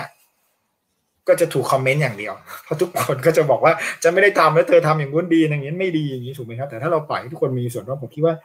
มันมันมันน่าจะดีเอ่อจริง ๆแล้ว การทำให้ทุกคนมีส่วนร่วมเนี่ยมันอาจจะไม่ง่ายนะเพราะมันเกี่ยวข้องกับคนหลายพาร์ตี้แต่ผมคิดว่ามัน มันจะสำเร็จอะ เพราะว่าทุกคนมีส่วนร่วม มันจะไม่มีคนค้านมาก once they do buy in แล้วไอ้ success rate มันน่าจะสูงกว่านะครับอีกเรื่องหนึ่งก็คือครับ คุณคุณปั๊บคือเรื่องการทำนโยบายเนี่ยผมคิดว่า คือกลับไปที่ตอนแรกที่เราคุยกันว่า ถ้าเราไม่ทำนโยบายหนึ่งคือไม่รู้สองคือไม่มีเครื่องมือสามคือไม่ทำที่บอกว่าเดี๋ยวเราจะขยายความกันเนี่ย ไม่ทำเนี่ยไม่ใช่ ไม่ใช่เจตนาไม่ดีนะอาจจะเป็นไปได้ว่า เออเรื่องการกฎระเบียบเนี่ยมันเข้มไปหรือเปล่า ผมไม่ได้โทษตัวบุคคล ผมไม่ได้โทษอะไรผมโทษถึงเรื่องระบบลงโทษเอาง่ายๆนะว่าที่มันมีความเป็นไปได้ไหมว่าไอ้กฎระเบียบเนี่ยมัน เวลาเวลาท่านจะรบอยู่ เวลามีสงครามหรือจะรบเนี่ยเกิดปัญหามา คนที่ทำนโยบายเหมือนคนต้อง make decision ถูกไหมครับ ครับว่า เอาลบไหมไปซ้ายไปขวาเนี่ย ถ้าเราไป penalize การ make decision โดยดู outcome เป็นตัวตั้ง คือบางทีมันผิดถูกเนี่ยมันพูดยากนะ เวลาอยู่ในสมรภูมิฝุ่นตลบอยู่อย่างเงี้ยถ้าเราไปเอา outcome สุดท้ายเป็นตัวตั้งเนี่ย มันจะทำให้คนไม่กล้า take risk ในการทำนโยบายเลยบอกพอตามผมทันนะพอเป็นอย่างนั้นแล้วเนี่ย เราก็จะเห็นว่าการเข็นนโยบายอะไรที่มัน ต้องมีความเสี่ยงหน่อยอะมันจะไม่เกิดขึ้น เพราะอะไร เพราะว่าถ้าไม่ทำนโยบายเนี่ย มันก็ มันก็มินิมัลลอสที่มันจะเกิดขึ้น แต่ในขณะเดียวกัน foregone opportunity หรือสิ่งที่มันจะเซฟได้เนี่ย มันจะช่วยได้เนี่ย ให้มันไม่มีปัญหาเนี่ยมันวัดไม่ได้ไงเพราะนั้นถ้ามันผิดททำไม่ไม่ทำความผิดมันก็เกิดจากปัญหา มันไม่ได้เกิดจากนโยบาย แต่ถ้าเราทำนโยบายผิดขึ้นมาเนี่ยปัญหามันเกิดจากการทำนโยบายนะ นั้นผมคิดว่าดีไม่ดีนะ เราก็ต้องมานั่งคิดเหมือนกันนะไอ้เรื่องนี้เนี่ย ว่าเอ๊ะมัน เออมันจะยังไงเนี่ย มันจะกลายเป็นว่าทำให้คนที่ไปเป็นผู้ทำนโยบายแล้ว เนี่ยเขาก็เขาก็ไม่ไม่ comfortable ที่จะทำนโยบายออกมาทั้งที่เขามีเจตนาดีมากเลยนะทุกคนแต่ว่าการทำนโยบายเราเห็นว่าโอ้โหมันต้องรัดกุมมาก กันทุกเม็ดนะกันทุกเม็ดไม่ให้โกงกันไม่อะไรปรากฏโอ้โหคนโกงอยู่ หลักพันคน แต่อีกสามล้านคนเนี่ยโดนหยุดนโยบายไปด้วยเนี่ย ผมว่ามันคือมันคือผมไม่ใช่ ผมไม่ใช่แอนตี้ผมไม่ได้คิดว่าผมไม่ควรจะไปไปไปให้คนโกงนะฮะแต่ผมคิดว่าเรามีเครื่องมือ มันต้องทำนโยบายควบคู่กับการมีเครื่องมือ เข้าไปตรวจสอบอะไรอีกแบบหนึ่งนะครับผมคิดว่าไอ้ไอ้ระบบกลไกเหล่านี้มีความสำคัญนะแล้วเราอาจจะต้องรีวิสิตเหมือนกันไม่งั้นเนี่ย เวลาเรามี วิกฤตอะไรเสร็จปุ๊บเนี่ยการทำนโยบายมันไม่สามารถผลักดันออกมาได้อย่างรวดเร็วมันมันไปถูกจัดเอามากจนเกินไปบางทีก็เกิดความเสียหายได้เหมือนกันครับ ครับอย่างบ้านเราเราก็น่าจะเห็นประสบการณ์อย่างหนึ่งคือเรื่องของการแก้ไขกฎระเบียบแก้ไขกฎหมายนี่มันค่อนข้างยากแล้วใช้เวลานานมากเลยนะครับ ระหว่างที่รอการแก้ไขให้มันเกิดแรงจูงใจ สามารถดำเนินนโยบายได้ โดยที่ผู้กำหนดนโยบายเนี่ยก็ สามารถตัดสินใจได้ง่ายขึ้นเนี่ยนะครับระหว่างนี้เรายังทำอะไรได้บ้าง ระหว่างที่รอการออกแบบสถาบันหรือว่าการแก้กฎระเบียบให้สร้างแรงจูงใจในเศรษฐกิจได้ ระหว่างนี้เราทำอะไรได้บ้างครับเออผมคิดว่าอย่างแรกเนี่ยเราก็คือเรามาเรามานับหนึ่งแล้วนะฮะคือเราแองโนแองโนเลจปัญหากันเออผมผมอยากให้เราเข้าใจว่า การมีส่วนร่วมผมกลับไปที่เดิมนะคุณปั๊บคือการมีส่วนร่วมของคนในทุกภาคส่วนของเราเนี่ย มีความสำคัญนะผมคิดว่าผมยังเชื่อว่า คือคือสังคมอะมันก็คือประเทศเราก็คือองค์ประกอบของคนทุกคนในประเทศแล้วผมก็เชื่อว่าทุกคนรักประเทศแล้วทุกคนก็เจตนาดีนะครับเพราะฉะนั้นการเปิดให้ทุกคนมีส่วนร่วมนะครับ ฟังความเห็นให้มากนะแล้วนำมาสู่เรื่องการพัฒนาเนี่ยก็ก็สำคัญ การการการช่วยเหลือเนี่ยบางทีผมคิดว่าวันนี้เราเรา ประเทศเราก็มีข้อดีนะผมคิดว่าเวลามีปัญหาเนี่ยเราช่วยเหลือกันวันนี้ผมเห็นแล้วภาคเอกชนก็ออกมา วัคซีนไม่ได้ก็มาแล้วมาช่วยกันลุยมาหาจัดที่มาอะไรเงี้ยคือ คืออย่าไปคิดว่า ผมคิดว่าอาจจะอย่าไปคิดว่าเออมันมามาคือทุกคนช่วยกันนะคนละไม้คนละมือนะสมัยที่เรามีสึนามิตอนนั้นเนี่ยโอ้โหภาคประชาชนภาคเอกชนเอง ช่วยกันทำงานนะผมคิดว่าสิ่งเหล่านี้มันอาจจะเป็นพลังมหาศาลนะถึงแม้มันอาจจะ คนอาจจะไม่ออกกันไนเท่าไหร่นะ แต่ว่าสุดท้ายถ้าเออมันก็แปลกนะ มันก็บ้านเราก็ทำไปได้อะคอดิเนตกันแบบรวดเร็วแล้วก็ทำอะไรออกมาได้ครับ อืมอะทีนี้เราคุยเรื่องปัญหากันไปเยอะเลยนะครับ อาจารย์ก็ถอนหายใจกันไปหลายรอบนะครับ ทีนี้ชวนไปคุยต่อเรื่องของทางออกว่าไงที่อาจารย์บอกว่ามีแสงสว่างรออยู่เลยเวลาคนที่พูดถึงเรื่องปัญหา เราก็หลายคนก็จะมองโลกในแง่ดีบอกเออในวิกฤตมันก็มีโอกาสอยู่นะ ท่ามกลางวิกฤตแบบนี้อาจารย์เห็นโอกาสแล้วเห็นแสงสว่างปลายอุโมงค์อะไรบ้างครับดีครับ เดี๋ยวคนดูเรานอนไม่หลับนะคุณปั๊บฝันร้ายจริง ๆแล้วเราเนี่ยผมคิดว่าอย่างที่เรียนน่ะว่าประเทศไทยเป็นประเทศที่มีพื้นฐานที่ดีมากรีซอสเราดีมาก แล้วคนเนี่ย ก็เก่งนะ คือเคยได้ทำงานวิจัยกับมูลนิธิ แล้วก็ลงไปในพื้นที่เนี่ยไปสัมภาษณ์ คนในพื้นที่เนี่ยก็พบว่าทุกคนก็ข้อดีก็คือว่าทุกคนเนี่ยเออเฟื่อเผื่อแผ่สองก็คือทุกคนก็ก็คิดน่ะ พยายาม พยายามคิดหาทางออก ภายใต้ข้อจำกัดที่เขาเผชิญอยู่ผมใช้แบบนี้แล้วกันข้อจำกัดที่เขาเผชิญคืออะไร เช่น เรื่องเงินใช่ไหมครับเขามีเงินเท่านี้เขาทำได้แค่นี้ข้อจำกัดทางด้าน network นะเขาคุณรู้จักคนเท่านี้นะ เขาอยากซ่อมบ้านเขาเขารู้จักคนข้างๆบ้านแค่ข้างเดียวก็เนี่ยก็ต้องมีอยู่แค่สองสามคนมาช่วยกันมุงหลังคา ข้อจำกัดทางด้านข้อมูล ซึ่งผมคิดว่าสำคัญที่สุดเลย ข้อมูลข่าวสารเนี่ยมัน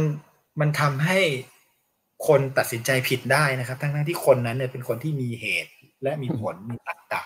แต่ถ้าเราได้ข้อมูลที่ข้อมูลข่าวสารที่ไม่สมบูรณ์เนี่ย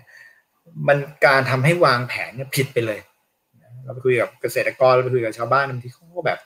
เขาเขาไม่ได้ข้อมูลที่มันครบถ้วนว่าจริง ๆ แล้วมันคืออะไร ถ้ารู้ว่าปลูกแล้วมันไม่ดีนะเขาก็ไม่ปลูกหรอก นะบางทีคือเราอย่าไปคิดว่าเรา เรารู้กว่าเขาอะมันไม่ใช่อะเขารู้เยอะกว่าเรา แต่เพียงแต่ว่าข้อมูลเขาที่ไปช่วยในการตัดสินใจของเขานี่มันน้อยกว่า มันเขาเขาไม่เข้าไม่ถึงทุนนี้เขาไม่ได้รับนั้นผมคิดว่า ข้อดีเนี่ย เราถ้าเราจะทำได้ก็หนึ่งนี่แหละครับผมคิดว่าเรื่องการเข้าถึง ข้อมูลข่าวสารเนี่ยสำคัญมากต่อมาเนี่ยผมยังเห็นโอกาสมากจากการจากโควิดรอบนี้เนี่ย เราเราไปทำตามไปดูคนในพื้นที่ผลว่ามีคนกลับจากกรุงเทพไปอยู่ในภูมิในในพื้นที่เยอะจริง ๆ นะ ถ้าไปดูตัวเลขจริง ๆ ก็ขึ้นมาเป็นล้าน กลับไปอยู่บ้านเนี่ย ผมคิดว่า มันอาจจะต้องมานั่งคิดแล้วว่าจะทำอย่างไร ให้เขาเป็นแรงขับเคลื่อนสำคัญในในชุมชนของเขานะครับ ผมคิดว่าก่อนหน้านี้เนี่ยมันยากนะ เพราะทุกอย่างมันอยู่เมืองหลักกรุงเทพอย่างนี้เป็นต้น หัวเมืองหลักทั้งหลาย มันก็ดึงรีซอสทรัพยากรหมด วันนี้เนี่ยพอคนกลับไปปุ๊บเนี่ย มันมันมีหลายมิติเกิดขึ้นในภูมิภาคหนึ่งคือมันมีมิติทางด้านเศรษฐกิจ ความหมายก็คือว่าแต่ก่อนเนี่ย ช่างตัดผมคนซ่อมรถนะ ช่างสีช่างอะไรนะมารวมกันอยู่กรุงเทพอะทั้งที่ไม่ใช่คนกรุงเทพแต่วันนี้เขากลับไปอยู่บ้านเขาปุ๊บเนี่ยเขาสามารถสร้างระบบเศรษฐกิจตรงนั้นได้เลยนะเพราะช่างซ่อมมอเตอร์ไซค์ก็อยู่ช่างตัดผมก็อยู่ คือทุกคนสามารถซื้อบริการใช้กันได้เป็นเป็นสังคมที่อยู่ขึ้นตรงนั้น เพราะฉะนั้นมันเกิดขึ้นได้สองคือสังคมเกิดขึ้นครับ เราถามเขาว่าทำไมเขาถึงกลับมาแล้วเขาถึงรู้สึกดีเขาบอกว่า คือแต่ก่อนเนี่ยกลับมามาเที่ยวเนี่ยก็มาอยู่คนเดียวมาหาพ่อแม่ แต่วันนี้ปรากฏว่า เพื่อนก็กลับมาออกจากงานกลับมากันหมดเลย มันมีสังคมเกิดขึ้น มี community เกิดขึ้นเขาก็มีสังคมเพราะฉะนั้นมันเหมือนกับเป็นการ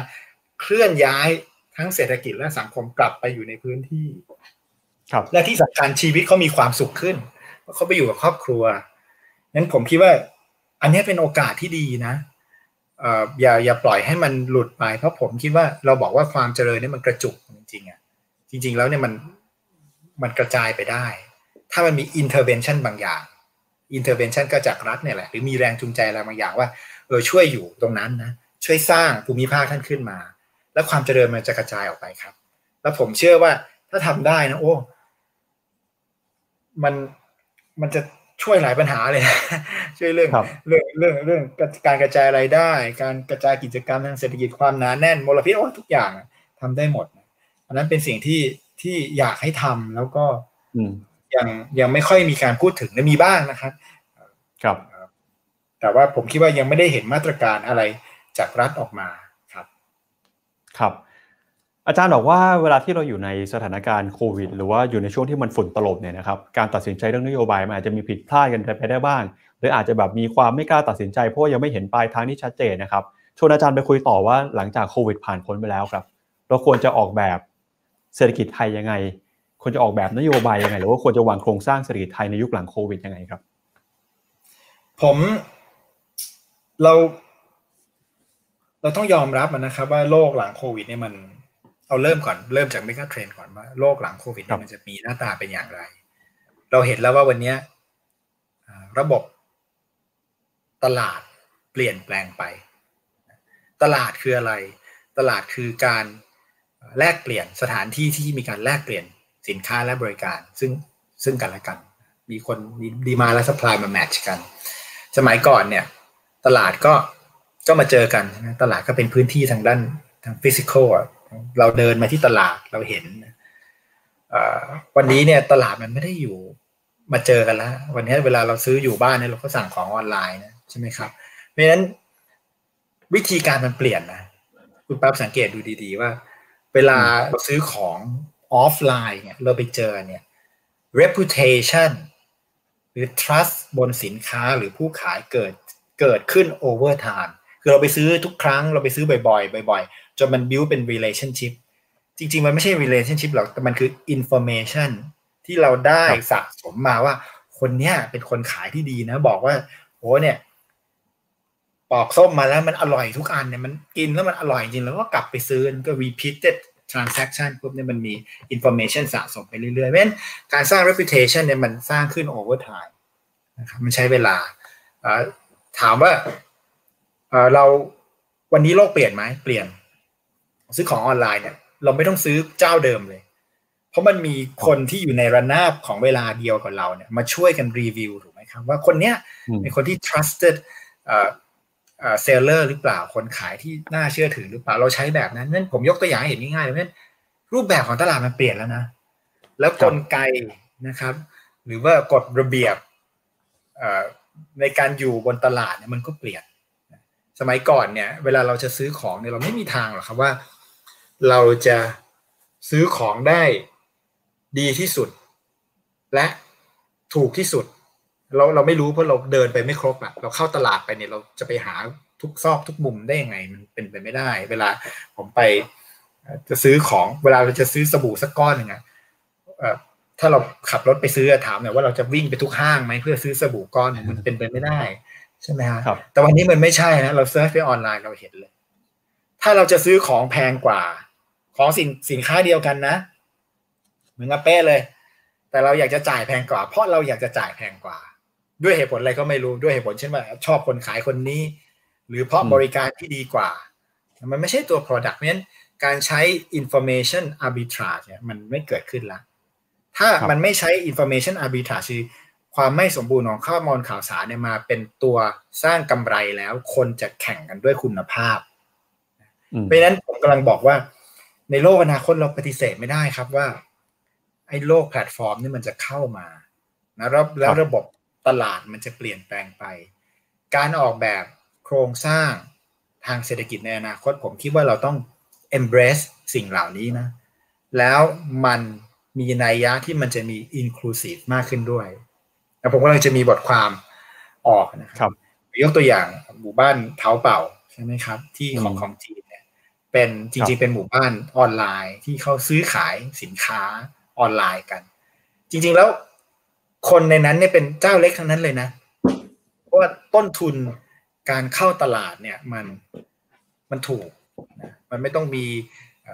คอนเน็ชันมันไม่ต้องมีค่าแปะเจียที่สูงนะครับ แต่ขอให้ท่านมีสินค้าบริการที่ตอบโจทย์ผู้บริโภคเท่านั้นเองนะครับในอดีตเนี่ยเวลาเรามี ตลาดออฟไลน์ มันก็ไม่ได้ผิดอะไรนะแต่ว่ามันเป็นไอไอระบบตลาดเนี่ยมันมันเกิดขึ้นขึ้นอยู่กับเศรษฐกิจสังคมและเทคโนโลยีสิ่งสามสิ่งนี้มันดีฟายว่าตลาดมันจะเป็นยังไง ในอดีตเนี่ยเศรษฐกิจมันมัน primitive หน่อยเล็กๆใช่ไหมมันก็มีตลาด สังคมกับคนมาเจอการเทคโนโลยีก็มันเป็นออฟไลน์ก็ต้องทำแบบนั้น วันนี้มันเปลี่ยนไปละสังคมมันใหญ่ขึ้นนะคนก็เนี่ย ซื้อของออนไลน์ คนมี preference ที่ซื้อของออนไลน์ได้มากขึ้นเทคโนโลยีมัน viable ที่ทำได้เพราะฉะนั้นในตลาดระบบเก่าเนี่ย โอกาส มันมีความไม่เท่าเทียมกันอยู่สามประการด้วยกัน ถ้าเราออกแบบตลาดไม่ดีหนึ่งก็คือ โอกาสของการเข้าสู่ตลาดครับเราเห็นว่าตลาดเนี่ยมันเป็นพื้นที่ที่อนุญาตให้คนแลกเปลี่ยนสินค้า แต่คนอยากเข้าไปขายในตลาดเนี่ยมันอาจจะเยอะกว่าก็ได้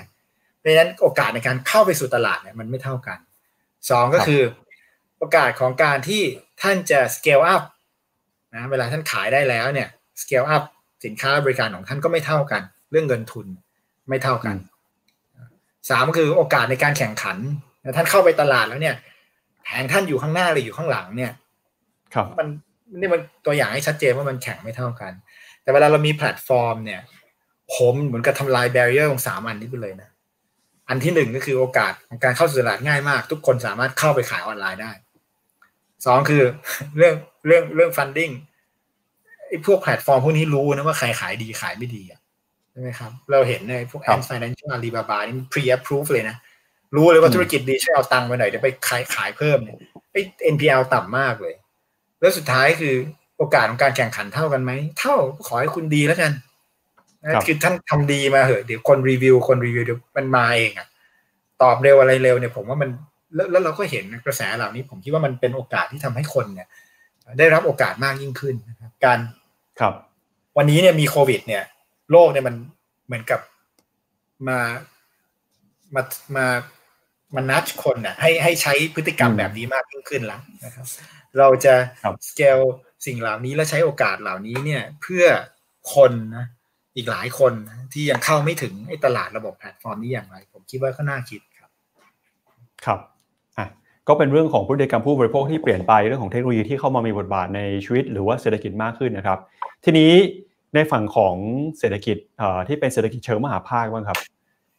หลังยุคโควิดฮะเราควรจะออกแบบนโยบายทางเศรษฐกิจยังไง ทั้งเรื่องของนโยบายการเงิน นโยบายการคลัง เราเห็นในหลายประเทศครับที่มีการลงทุนในโครงสร้างพื้นฐานขนาดใหญ่หรือว่ามีการปรับปรุงอาศัย หลังโควิดเปลี่ยนโครงสร้างทางเศรษฐกิจ ประเทศไทยควรจะทํำยังไงกับนโยบายเศรษฐกิจเหล่านี้ครับนโยบายการนโยบายการการเอาอันไหนก่อนดีเอ่ยเอานโยบายการเงินก่อนก็ได้ครับนโยบายการเงินเนี่ยผมว่าก็กลับไปที่เดิมครับ คุณปั๊บก็คือว่าผมผมมองไปสองอันนะอันแรกเนี่ยนโยบายการเงินที่เราต้องทำก็คือว่า เราจะมีเครื่องมือรับมือกับวิกฤต หรือเศรษฐกิจถดถอยได้มากกว่านี้หรือไม่คือคือเราเรารู้แล้วว่าเครื่องไม้เครื่องมือนี่มันมันไม่พอวันนี้การเหมือนเราต้องสร้าง Product ใหม่อาวุธใหม่เรื่อยๆโลกมันเปลี่ยนไปนะครับ เครื่องมือเดิมเนี่ยมันไม่ได้อยู่ไปตลอดนะไอ้ดอกเบี้ยนโยบายเนี่ยมันไม่ได้อยู่ไปตลอดนะมันมีเครื่องมืออื่นอีกไหมนะครับ ที่เราจะต้องผลิตขึ้นมา เพื่อเตรียมรับมือกับวิกฤตนะ ถามว่าเอาแล้วเราจะรู้ได้ยังไงก็เราก็รู้สิว่าสุดท้ายแล้วนโยบายการเงินเพื่ออะไรอะเพื่อทำให้คนมีสภาพคล่องมากขึ้นทำให้ monetary easing ใช่ไหมครับเอานั้นเป็นตัวตั้งนะแล้วก็มาดูซิว่าช่องทางที่มันจะผลักนโยบายออกไปเนี่ยทำให้สภาพคล่องถึงมือคนมันทำได้ด้วยอะไรบ้าง ก็ต้องไปออกแบบมาเหมือนท่านต้องสร้างรถขึ้นมา สร้างอาวุธลับอาวุธใหม่ขึ้นมา เหมือนเจมส์บอลเนี้ยโดยโดยโดยผมคิดว่า อันนั้นเป็นเป็นสิ่งสำคัญนะเราคง เราคงไม่อยากจะมาคิดเครื่องมือกันตอนมีวิกฤตเพราะว่ามัน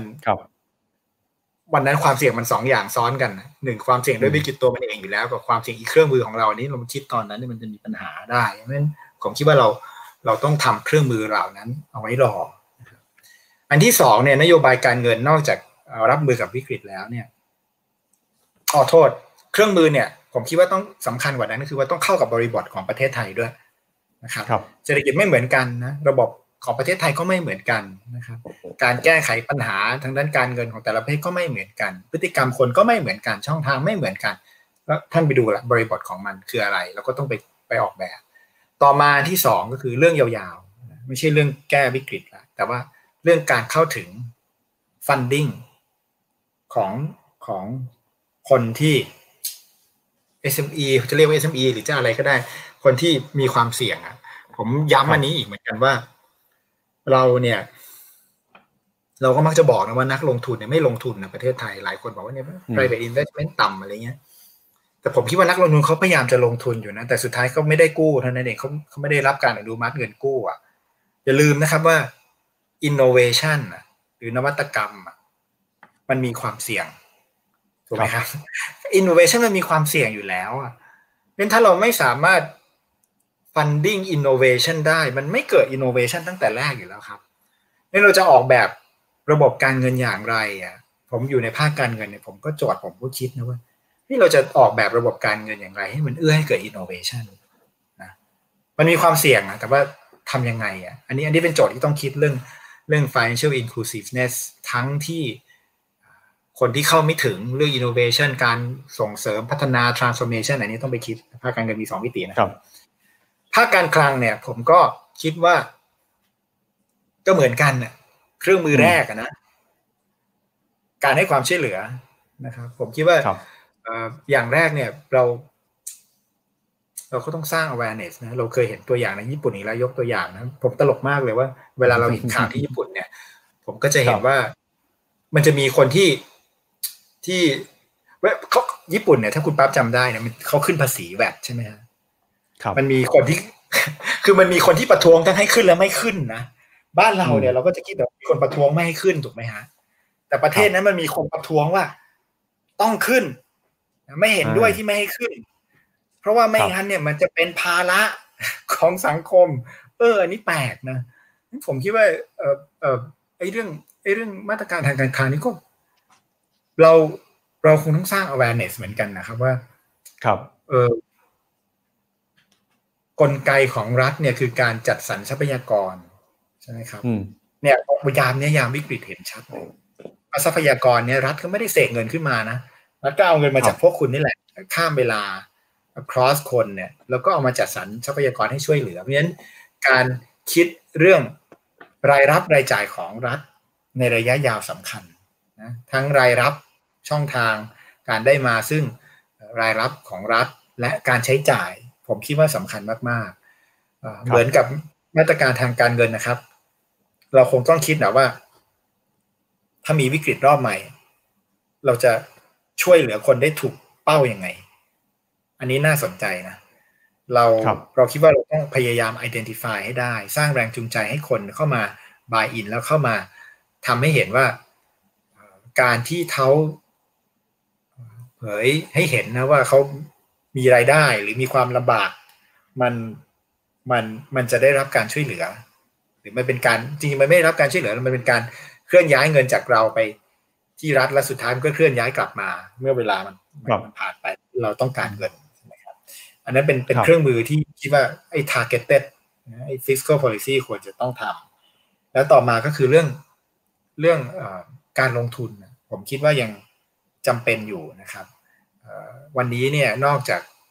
การผมมองมาตรการทางการคลังแล้วเนี่ยไอ้การลงทุนการใช้จ่ายที่เกี่ยวข้องกับการลงทุนสำหรับ new economy มีความสำคัญมาก เราเห็นตัวอย่างของอเมริกา เราเห็นของจีนเนี่ยไอ้มาตรการกระตุ้นเขาเนี่ยโอ้โหมันไปมันไปฟ้ามันไปสร้าง infrastructure สำหรับ new economy หมดเลยอะ่ะแล้วเราเราเขา embrace ไอ้ platform economy ที่เกิดขึ้นใช่ไหมครับเขา embrace ไอ้สิ่งที่มันจะเกิดขึ้นในโลกอนาคตแล้วเขาก็ไปรอ infrastructure ที่มัน สร้าง infrastructure ที่จะรอแบบนั้น ในขณะเดียวกันเนี่ยก็พยายาม groom คนนะ transform คือพัฒนาคนให้ให้ให้สอดรับกับอนาคตโลกอนาคตด้วย เพราะฉะนั้นมาตรการทางการคลังจะจะเกี่ยวข้องกับอะไรที่จับต้องได้มากกว่านะครับเป็นเป็นเรื่องการลงทุนเป็นอะไรแบบนี้ครับ ครับอะเดี๋ยวเราจะให้คุณผู้ชมนะครับ ส่งคำถามเข้ามาพูดคุยกันกับอาจารย์สมประวินได้นะครับ แล้วก็ระหว่างนี้เนี่ยเดี๋ยวเรามาปิดท้ายกันฮะคำถามสุดท้ายที่ผมจะชวนอาจารย์คุยในวันนี้นะครับ ก็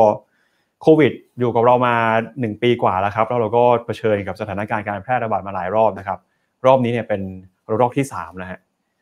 สถานการณ์โควิด ที่เราอยู่ด้วยกันมาเนี่ยครับอาจารย์อาจารย์คิดว่ามันมีบทเรียนอะไรที่สำคัญที่สุดครับที่เราควรจะเรียนรู้ แล้วก็จำไว้ให้ดีกับสถานการณ์โควิด ในครั้งนี้ครับ ผมคิดว่าโควิด ครั้งนี้เนี่ยมันบอก เปิดแผลให้เห็นนะว่าหลายครั้งเนี่ย เราคิดว่า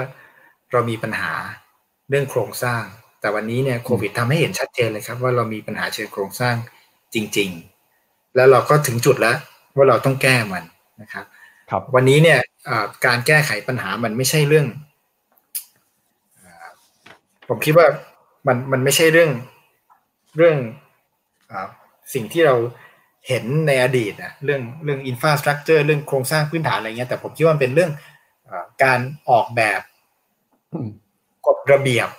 นะการออกแบบกลไก หรือว่าผมเรียกว่าสถาบันที่ผมคิดว่า soft infrastructure นะครับ ก็คือกลไกกฎระเบียบในสังคมมากกว่าว่า คนในระบบเศรษฐกิจและในสังคมจะ interact กันยังไง อันเนี้ยสำคัญมาก แล้วผมคิดว่ามันจะเป็นประเด็นต่อไปมากเลยในระยะยาวนะครับหลังโควิดแล้วเนี่ย ถ้าเราไม่ดีไซน์ไอ้กฎระเบียบกลไก การ interact ของคนในสังคมให้ดีๆ เนี่ย มันก็จะมีปัญหาได้ แต่ว่าวันนี้เนี่ย ผมคิดว่า โลกเราเนี่ยมันเปิดกว้างแล้วนะเราเราเราดูเราดูอินเทอร์เน็ตเราเรียนรู้องค์ความรู้จากต่างประเทศ เพราะฉะนั้นอย่างแรกคือปฏิเสธไม่ได้ครับ เราปิดกั้นไม่ได้แล้วเพราะฉะนั้นจงยอมรับอะว่าเราจะ embrace กระแสการเปลี่ยนแปลงในโลกนี้อย่างไรทำไม่ยากครับ ดูตัวอย่างประเทศที่เขาพัฒนาแล้ว แล้วเราต้องยอมครับว่าบางอย่างเนี่ยเราอาจจะต้องยอมเสียไปนะ ในขณะเดียวกันเราก็ต้องพัฒนาสิ่งใหม่เกิดขึ้นเท่านั้นเองครับ ได้ครับงั้นเดี๋ยวเรามาดูคำถามที่คุณผู้ชมทางบ้านส่งกันเข้ามาบ้างนะครับ ก็เดี๋ยวเดี๋ยวทีมงานขึ้นคำถามได้เลยนะครับคำถามแรกครับ ที่ทางบ้านส่งมานะครับ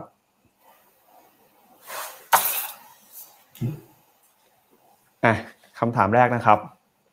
รุนมากเลยครับ ครับ ตอนนี้มองว่าการช่วยเหลือผู้ประกอบการรูปแบบไหนที่จะส่งผลต่อเศรษฐกิจโดยรวมมากที่สุดครับ ผมผมอยากให้เป็นเงินโอนนะพูดตรงๆนะ แต่ว่าผมก็ไม่รู้เขาทำได้หรือเปล่าผู้ประกอบการเนี่ยครับ ให้เป็นเงินโอนไปเลยครับ คือคือมัน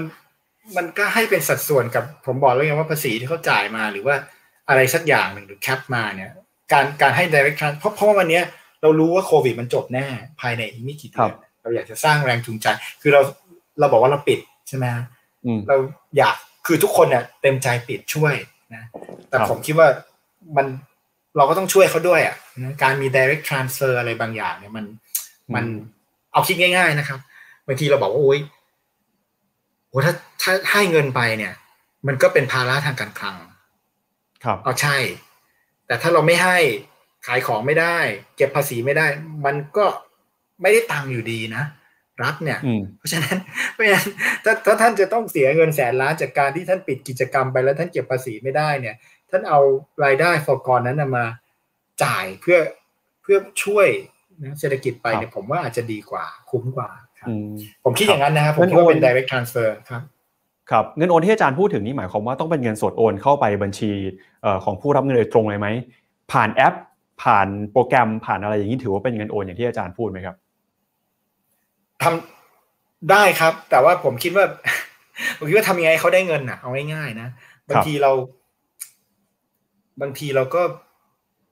พยายามแก้สองปัญหาด้วย ด้วยเครื่องมือเดียวอะผมตอบได้แค่นี้มันมันก็เลย มันมันก็เลย มันก็เลยแก้ไม่ได้สักปัญหาไงเพราะฉะนั้นผมคิดว่าทำให้เขาได้ออกแบบให้ได้ง่ายอะนะครับ แต่ว่าวันนี้ก็เปลี่ยนความพยายามอยู่นะ ไม่ว่าจะเป็นโทรศัพท์แบบไหนหรือไม่ว่าอะไรเนี่ยก็ได้ แต่ว่าผมอยากให้เป็นเงินโอนเข้าไปเลย แล้วก็บอกให้ชัดแล้วก็โคดิเนตกับเรื่องทางด้านสาธารณสุขนะว่าสองเดือนนี้จบแน่นะเอาให้ฉีดวัคซีนเอาให้เต็มที่นะฉีดแบบไหนฉีดผมคิดว่าบอกบอกแล้วไงว่า ฉีดให้อย่างมียุทธศาสตร์อะ ฉีดฉีด คนที่จะต้องถูกปิดอะนะครับ มันมันมันไม่เหมือนกันนะ effectiveness มันมันไม่เหมือนกันท่านท่านท่านฉีด คนที่เขาไม่ต้องเจอคนอื่นกับคนที่เขาต้องเจอคนอื่นเนี่ยมันผลทางทางในแง่ การแพร่ระบาดเชื้อ ผลในแง่ทางเศรษฐกิจมันก็ต่างกันแล้วการเรียงลำดับสำคัญครับ ผมไม่แน่ใจวิจัยกรุงศรีมีพยากรณ์ไหมครับว่า herd immunity จะเกิดอย่างเร็วที่สุดเมื่อไหร่อย่างช้าที่สุดเมื่อไหร่ครับ เราก็บอกไตรมาสสามไตรมาสสี่นี่แหละครับไตรมาสสี่นี่แหละครับ จริง ๆแล้ว แต่ว่าถ้าเราเรียงลำดับการฉีดนะครับ จากจังหวัดที่มี population density สูงสูงครับกิจกรรมการติดเชื้อมีการติดเชื้อสูงสูงนะครับ มีมีกิจกรรมทางเศรษฐกิจที่ใหญ่เรียงแบบนี้นะ ครับ กลับมาได้เร็วมาก กลับมาได้เร็วมากครับบอกได้แค่นี้ ครับครับมาดูคำถามถัดไปนะครับ มีข้อเสนอว่าให้ภาครัฐตัดใจทิ้งภาคอุตสาหกรรมที่เป็นขาลงแข่งขันไม่ได้ไปเลย เพราะว่าต่อให้ช่วยไปก็ไม่รอดอยู่ดีนะครับ อาจารย์เห็นว่ายังไงครับ ผมตัดใจทิ้งเหรอมันก็คือ ผม ผมเห็นด้วยนะ คือขอผมดูขอดูคำถามอีกทีนะ ผมจะพยายามตีความ คือคำถามว่าตัดใจทิ้งอุตสาหกรรมที่เป็นขาลงแข่งขันไม่ได้เลย อันนี้ผมเห็นด้วย ถ้าเราแข่งขันไม่ได้เนี่ย ครับ คือวันนี้มัน globalization นะครับ แต่อย่าลืมว่าท่านใช้คำว่าภาคอุตสาหกรรมนะท่านไม่ได้ใช้คำว่าคนยันผมแยกประเด็นระหว่างอุตสาหกรรมกับผู้ประกอบการที่เป็นเจ้าของอุตสาหกรรมนั้น ท่านทิ้งอุตสาหกรรมไปได้ แต่ท่านต้อง transform เจ้าของกิจการครับ ให้ไปอยู่ในอุตสาหกรรมที่มันเป็นขาขึ้นไอ้กลไกเหล่านี้สำคัญมากนะ ผมอยู่แบงกิ้งผมก็บอกแล้วว่ากลไกทางด้านระบบการเงินก็สำคัญ เรารู้ว่าไอ้นี่มันขาลงอะระบบเศรษฐกิจมันช่วยให้เรา exit ได้ไหมครับนะ exit แล้วไปเข้าอุตสาหกรรมใหม่เนี่ย ผมคิดว่ามันเป็นประเด็นสำคัญ อุตสาหกรรมมันคือมีเกิดดับครับ แต่ว่า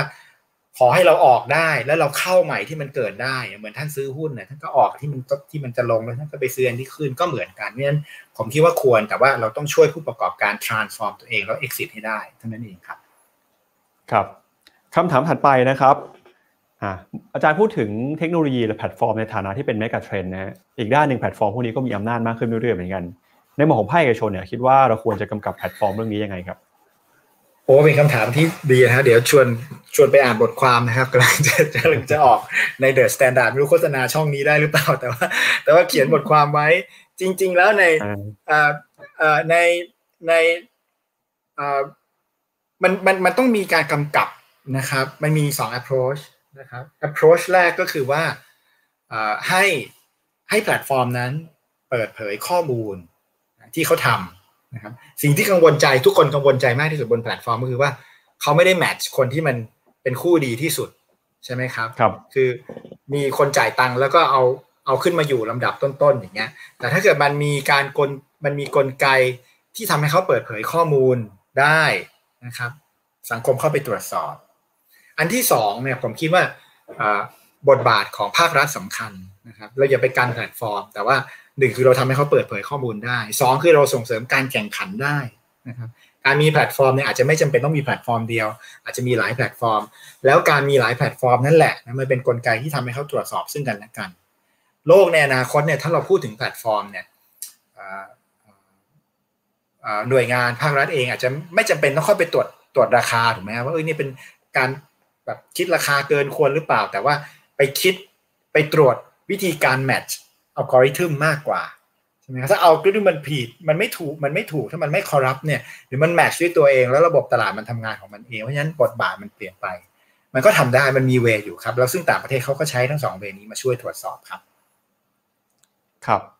คำถามถัดไปนะครับ อาจารย์คิดว่าอะไรคือ priority เอ่อ priority ของธนาคารประเทศไทยในช่วงโควิดครับ ในช่วงในช่วงที่ผ่านมาแหละ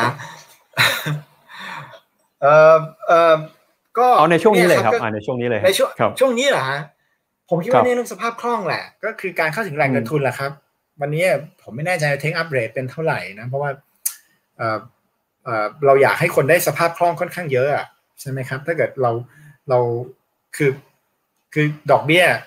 นโยคือการทำนโยบายทางการเงินเนี่ยเวลาทำเนี่ยทำอย่างแรกคือลดดอกเบี้ย ถามว่าลดดอกเบี้ยเพื่ออะไรหรือลดดอกเบี้ยให้ให้เขาเรียก monetary easing นะคือทำให้ไอ้ ไอ้ระบบการเงินเนี่ยมันผ่อนคลายนะคนอยากไม่อยากถือเงินคนเอามาปล่อยกู้มาก แต่วันเนี้ยคนคนมันเป็นวิกฤตนะครับพอมันเป็นวิกฤตเนี่ยคนเขาไม่ได้คิดหรอกว่า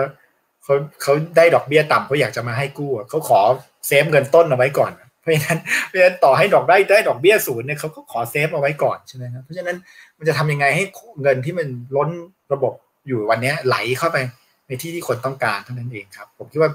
กลับไปที่เดิมครับว่า ทำให้คนเข้าถึงสภาพคล่อง แต่ผมคิดว่าแบงค์ชาติพยายามทำอยู่นะ ผมก็ก็ก็คอยติดตามแอบแอบดูอยู่เหมือนกันครับ แต่ก็ครับต้องรอดูครับถัดไปนะครับ อาจารย์มองว่าหลังโควิดนะครับ เราจะสามารถ transform ภาคแรงงานจากภาคเกษตร มาภาคอุตสาหกรรมหรือภาคบริการได้หรือเปล่าครับ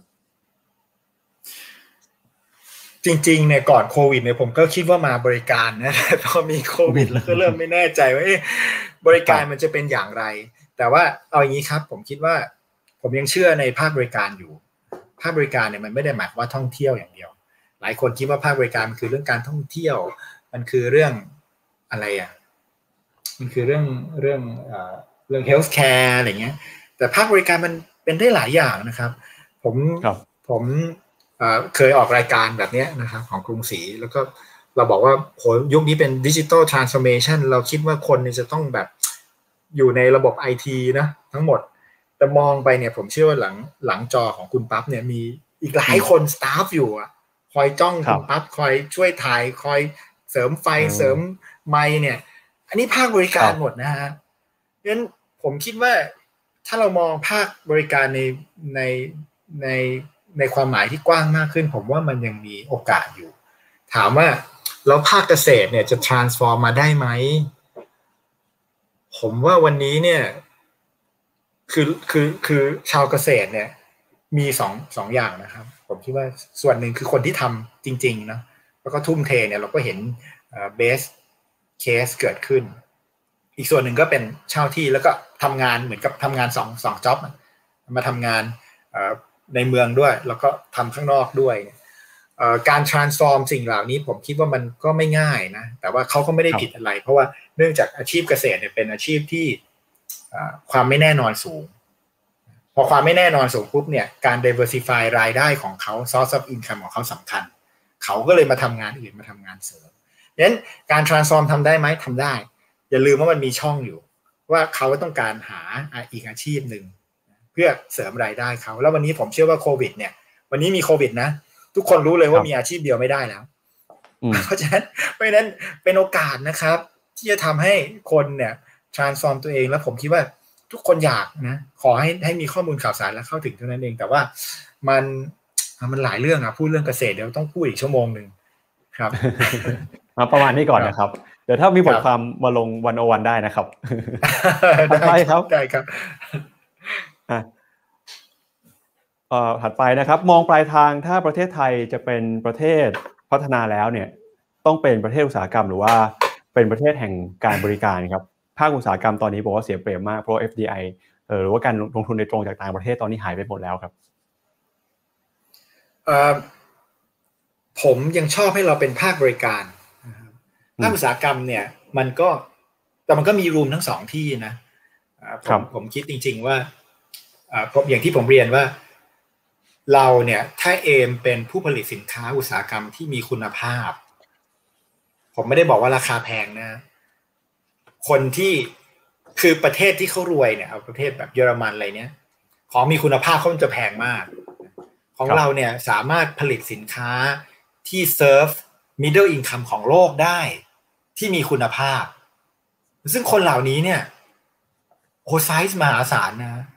ถามว่าของจีนเนี่ย กับของประเทศแบบโอ้ advanced แบบเยอรมันอะไรที่มันพีไซส์เป๊ะเนี่ย มันต่างกันไหมมันต่างนะ แต่มันราคามันก็ต่างกันเหมือนกัน เราเรายอมรับได้ในคุณภาพที่ดีที่สุดกีเวนราคาที่เราจ่าย ซึ่งเป็นราคาที่เหมาะกับระบบเศรษฐกิจแบบ middle income class ผมคิดว่าเรายังมีช่องว่างตรงนี้อยู่นะให้เราไปผลิตแบบ advance มากๆของไม่แพงก็ไม่ได้ดีแล้วก็ผลิตแบบนี้ผมคิดว่าแล้วผมก็เรียนแล้วว่า มันมี sense ของ localization คือคนที่มี preference อยู่ในภูมิภาคนี้มันก็มีความคล้ายกันบางส่วนไม่ฉะนั้น การที่เราพัฒนาอุตสาหกรรมที่อย่าไปคิดว่าเราจะไปเซิร์ฟตลาดแบบโห advanced ต้องไปผลิตอะไรก็ไม่รู้ แบบเนี้ยบมากปิดมาก แต่ว่าให้มันมีคุณภาพภายใต้ราคาที่เราผลิตได้นี่ก็โอเค บริการผมเรียนย้ำเลยว่า มองบริการให้กว้างขึ้นนะครับครับอย่าไปมองมองบริการเฉพาะเรื่องท่องเที่ยวservice นี่มีหลายอย่างนะแค่ แค่คือคนแนะนำสินค้านี่ก็เป็น service แล้วอะ แล้วก็ถ้าเราอ่าน article ในข่าวเนี่ยไม่นานมาเนี่ยจริง ๆ แล้วเห็นไหมว่าประเทศไทยเนี่ย คนเวลาซื้อของต้องการ interact นะนั้นนั้นไอไอ social commerce นะคุณปั๊บเคยได้ยินคำนี้ใช่ไหมมันมันบูมมากนะในประเทศไทย เพราะว่าคนไทยเวลาซื้อของเนี่ยไม่ได้ต้องการดู แล้วก็กดอย่างเดียวต้องการ interact กับคนแชทไปแชทมา แล้วถามว่าทำไมเวลาถ้าเขา ที่เขามีอะไรนะไลฟ์ใช่ไหมฮะไลฟ์ใน Facebook เนี่ยขายของขายดีมากเลยนะเพราะว่าคนไทยเราชอบแบบเนี้ยใช่ไหมมันมี interaction เนี่ยเพราะฉะนั้นไอ้นี่มันเป็น service หมดเลยเป็นบริการหมดเลยเพราะฉะนั้นว่าการที่ทำ Facebook Live เนี่ยมันไม่ได้ คือมันไม่ได้ limit เลยนะ ท่านจะเป็นคนใหม่ก็ได้นะ ใครก็ได้ขอให้ท่านมียูนิคแนสแล้วก็มีเอ่อ มันมันมีศาสตร์ของมันอยู่อะท่านเรียนรู้ตรงนั้นเนี่ยผมคิดว่ามันมันได้อะเพราะฉะนั้นผมคิดว่าการ move ไปภาคบริการเนี่ยขอให้คิดแล้วกันนะครับว่าว่าอะไรที่ที่เป็นบริการบ้างเราก็ไปได้ครับแล้วก็คำถามสุดท้ายนะครับ ก็มาขมวดกันด้วยเรื่องวิชาการนะครับ ก็อาจารย์สมประวินนะครับ ก่อนหน้านี้ก็เคยเป็นนักวิชาการเป็นนักเศรษฐศาสตร์อยู่ในมหาวิทยาลัยนะครับ แล้วก็มาเปลี่ยนหมวกมาสวมหมวกเป็นนักเศรษฐศาสตร์ในภาคเอกชนในภาคธุรกิจบ้างนะครับ ก็บอกว่าถ้าหากว่าอาจารย์จะกลับเข้าไปสอนหนังสือในมหาวิทยาลัยเนี่ยจะสอนเศรษฐศาสตร์สำนักไหนฮะหรือ approach ไหนโควิดที่ผ่านมามันทำให้เราเห็นไงว่ามีสำนักไหนที่มันสามารถแก้ปัญหานี้ได้ครับสำนักไหนนี่หมายความว่ายังไงนะ คือเออไม่ได้บอกไม่ไม่ได้หมายถึงว่าสถาบันสถาบันการศึกษาไหน แต่เป็นวิธี approach ไหนใช่ไหมครับ ครับ ใช่ครับคือเศรษฐศาสตร์เนี่ยเขาก็มีความเชื่อนะว่ามันมีนิโอคลาสสิกกับ New Keynesian นะครับ ผมคิดว่า ผมเรียนมาเนี่ย ผมเรียนเลยว่าเรียนมากับอาจารย์ที่เป็นทั้งนิโอคลาสสิกแล้วก็ New Keynesian นะครับเพราะฉะนั้นผมเป็นทั้งคู่ แต่ว่าผมใช้ประโยชน์จากมันในการมองภาพเศรษฐกิจที่ครบ เท่านั้นเองเพื่อหาสาเหตุที่แท้จริงนิโอคลาสสิกเนี่ยเอาเป็นวิชาการหน่อยนะครับนิโอคลาสสิกเนี่ยบางทีมันมันมองให้เราเห็นสิ่งที่เป็น abstract มากๆ แต่ว่ามันเป็นแก่นของมัน แต่ New Keynesian เนี่ยมันทำให้เรามองโลกของความเป็นจริงเห็นได้ เพราะฉะนั้นทั้งสองอย่างมันบอก logic นะครับ ปัญหาแต่สิ่งที่สำคัญมากๆนะครับ ผมคิดว่าในโลกเนี้ยเราอย่าไปตั้งสมมุติฐานว่าคนเนี่ยไม่ได้แอคแบบไม่ rational ครับเนนิวเคนเซียนไม่ได้บอกว่าคนไม่ rational นะนิวเคนเซียนบอกว่าคน rational แต่ว่า อาจจะมี imperfection อะไรบางอย่างที่ทำให้เขาตัดสินใจไม่ rational แบบนั้น เพราะฉะนั้นการที่การที่ผมผมจะมองชีวิตผมแบบนี้นะครับ เวลาผมพยายามทำความเข้าใจการกระทำของใครก็แล้วแต่หรือการทำนโยบายหรืออะไรบางอย่างเนี่ยถ้าเราบอกว่าเออเขา just ไม่รู้เรื่องอะผมมันตอบอะไรไม่ได้เลยนะ ก็ไม่ต้องแก้ปัญหากัน แต่ถ้าเราพยายามทำความเข้าใจว่า เนี่ยคือสิ่งที่เขาคิดว่ามันดีที่สุดแล้วที่เขาจะทำออกมาได้แล้วเนี่ย แต่มันยังทำออกมาได้แค่นี้เนี่ยบางทีเราจะไปเห็นปัญหาที่แท้จริง แล้วเราจะเข้าไปช่วยแก้ปัญหานั้นได้ อันนั้นคือสิ่งสำคัญมาก ถามว่าแล้วถ้ากลับไปสอนหนังสือจะใช้ approach ไหนนะครับ คือแต่ก่อนเนี่ยเรียนคุณป้าว่าผมเขียนหนังสือนะ macro advanced macro ในทฤษฎีหมดเลย แต่วันนี้ผมคิดว่า ถ้าผมกลับไปผมผมคงพูดในชีวิตจริงมากยิ่งขึ้นนะครับ ว่าว่า เอาเรื่องที่มันเกิดขึ้นจริง ๆ เนี่ย แล้วก็มีคนเล่าให้ฟังในในมหาวิทยาลัยชั้นนำของโลกเช่นอย่างที่ชิคาโกเนี่ยวันนี้วิธีการสอนคือว่า คือเราไม่ต้องสอนนะเราเป็นแค่ติวเตอร์ เพราะวันนี้เด็ก ๆ เนี่ยเขาไปหาความรู้เองได้ แล้วเขาไปหาความรู้ที่ดีกว่าเราด้วยเพราะฉะนั้นสิ่งที่เขาขาดก็คือหนึ่งคือการตั้งคำถามสองคือการไกด์ของเขาในการคัดเลือกข้อมูลเอามาไล่เรียงรอจิก ตามตรกกะเพื่อให้ได้ conclusion นั้นวิธีการสอนมันจะต้องเปลี่ยนไปผมคงตั้งใจว่าถ้ากลับไปสอนคงจะทำแบบนั้น แต่คงยังไม่ไปสอนหรอกครับ ยังเอนจอยอยู่ทุกวันนี้คือผมสังเกตก็คืออาจารย์ได้มีโอกาสผ่านวิกฤตเศรษฐกิจมาในหลาย ๆ รอบนะฮะรอบก่อนหน้านี้ก็อยู่ในฐานะนักวิชาการ แต่มาในรอบเนี่ยที่ได้เจอจริง ๆ อยู่ในฐานะนักเศรษฐศาสตร์ในภาคเอกชนนะครับ การเรียนรู้เรื่องเศรษฐกิจหรือว่าเรื่องวิกฤต กับบทบาทที่ต่างกันกับหมวกที่ต่างกันมันเปลี่ยนไปด้วยไหมครับสามรอบนะครับคุณปั๊บรอบแรกเนี่ยต้มยำกุ้ง ผมจบปริญญาตรี ตอนนั้นไปเรียนไปเรียนโทที่อังกฤษเอ่อเอ่อแล้วก็เนี่ยสับพรามใช่ไหมครับ แล้วก็รอบนี้นะครับ ครับ เปลี่ยนมุมมองเยอะไหมก็เยอะนะฮะตั้งแต่เราเป็นเราเป็นนักเรียนแล้ว แต่ว่าสิ่งที่ได้มาจากประสบการณ์ชีวิตทั้งหมดที่เจอวิกฤตมาเนี่ย ผมบอกได้เลยว่า เตรียมมาไว้เลยว่าเราเจออีกแน่ เพราะฉะนั้น เพราะฉะนั้นการเตรียมตัวเนี่ยเป็นสิ่งสำคัญมากมันมันจะมีอะไรที่มันคือ คือตามลอจิกมันบอกว่า ทุกคนเนี่ยพยายามจะ contain risk คิด possible outcome หรือไม่ พยายามจะ control risk ทั้งหมด เพราะฉะนั้นเขาพยายามคิด scenario ที่มันครอบคลุมทั้งหมดเนี่ย ที่จะ manage risk ที่มันเกิดขึ้นในโลกได้ แปลว่าอะไร แปลว่าถ้ามันเกิดขึ้นได้อีกครั้งหนึ่งมันต้องรุนแรงกว่าเดิม เพราะมันต้องเป็น risk ที่เรายังไม่เคยเห็น ถูกไหมครับ เพราะฉะนั้นโอกาสในการเกิดมีไหมมี แล้วโอกาสเกิดที่มันจะแรงขึ้นไหมมีแบบนี้แหละครับ แบบโควิด มันไม่เคยคิดว่ามันเป็น risk ที่มันจะเกิดขึ้นแล้วมันเกิดนั้นก็การเตรียมตัวสำคัญนะครับ การมีภูมิคุ้มกันนะสำคัญ และสำคัญทุกที่สุดที่ผมเคยพูดทุกครั้งก็คือการปรับตัว วันนี้ผมเป็น ผมเคยเป็นนักเรียนใช่ไหมครับ แล้วผมก็ปรับตัวมาเป็นอาจารย์ ผมก็ปรับตัวอีกทีมาเป็นนักเศรษฐศาสตร์ในภาคการเงินนั้นผมคิดว่าถ้าเราเรียนรู้ที่สามารถเรียนรู้ในสิ่งที่เราไม่รู้ได้นะ ด้วยตัวเองนะผมว่าเราจะอยู่รอด ก็กลับไปที่เดิมครับงั้นก็ขอให้เรียนรู้แล้วก็ปรับตัวครับทีนี้พอปัญหามันมีการวิวัฒนาการมาตลอดเลยนะครับ ทฤษฎีเศรษฐศาสตร์เนี่ยที่เราเคยใช้กันมาฮะรอบนี้มันน่าจะมีทฤษฎีอะไรไหมที่คิดว่าอธิบายปรากฏการณ์ทางเศรษฐกิจไม่ได้แล้ว อาจจะต้องฉีกตำราทิ้งไปหรือว่าอาจจะไม่สามารถใช้ในโลกยุคปัจจุบันได้แล้ว หรือมันมีทฤษฎีอะไรใหม่ๆ เกิดขึ้นมาในสถานการณ์วิกฤตครั้งนี้ครับโอ้มันฉีกมันตลอดเลยฮะคุณปาอย่างอย่างแต่ก่อนเนี่ยเราก็คิดนะว่าธนาคารกลางเนี่ยไม่ควรจะ funding นะทางด้านทางด้าน fiscal เราก็เห็นอเมริกาก็ทำ อินโดก็ทำก็ก็สุดท้ายแล้วมัน ผมคิดว่าหลักเศรษฐศาสตร์มันมันยังมีอยู่ได้ ถ้าเราเข้าใจมันจริง ๆ จริง ๆ แล้วเนี่ย ทุกประเทศที่ทำเนี่ยเขาก็ทำให้มั่นใจว่าเขาไม่ได้ violate วินัยทางการคลังเท่านั้นเองครับ เพราะฉะนั้นมันก็ไม่ได้ถึงกับคือจริงๆแล้วเศรษฐศาสตร์มันก็เป็นแค่ logic นะครับ ของของของกลไก ทางเศรษฐกิจที่มันเกิดขึ้น ถ้าเราเข้าใจกลไกนั้น ผมคิดว่ามันมันไม่ตำรามันก็คือ logic เท่านั้นเอง มันคงไม่ใช่มีทฤษฎีอะไรตายตัวเป็นอย่างนี้ต้องเป็นอย่างนั้น แต่ว่าเอา logic มา apply สุดท้ายเราก็จะตอบคำถามได้ แล้วเราก็จะเจอเจอปัญหาอีกแล้วเราจะแก้ปัญหาได้ครับ ครับมีทฤษฎีใหม่อะไรไหมครับที่ดูเหมือนว่าจะมีความน่าสนใจหรือมีความสำคัญมากขึ้นจากวิกฤตครั้งนี้ ที่ต่อไปเราอาจจะต้องมาเรียนรู้กันหรือว่าต้องมาให้ความสำคัญกันมากขึ้นครับ ผมคิดว่ามันคงไม่ใช่วิกฤตนะแต่มันเป็นเรื่องเมกะเทรนด์ยาวๆเราเห็นว่าเห็นเห็นอันนี้อันนี้ผม exciting นะแล้วไม่รู้มันจะเกิดขึ้นในช่วงชีวิตผมหรือเปล่าอย่าง เรื่องคริปโตเคอเรนซีเนี่ย คือเราไม่ได้พูดถึงคริปโตที่ท่านไปซื้อกันเพื่อแบบลงทุนนะ เราพูดถึงเอ่อเอ่อเอ่อเอ่อ e-money ที่ที่มันเกิดขึ้นในโลกอนาคตเนี่ย เพราะเรารู้ว่าเงินเนี่ย จริง ๆ มัน มันนอพลายโดยรัฐถูกไหมครับรัฐเป็นคนพิมพ์ธนบัตรออกมา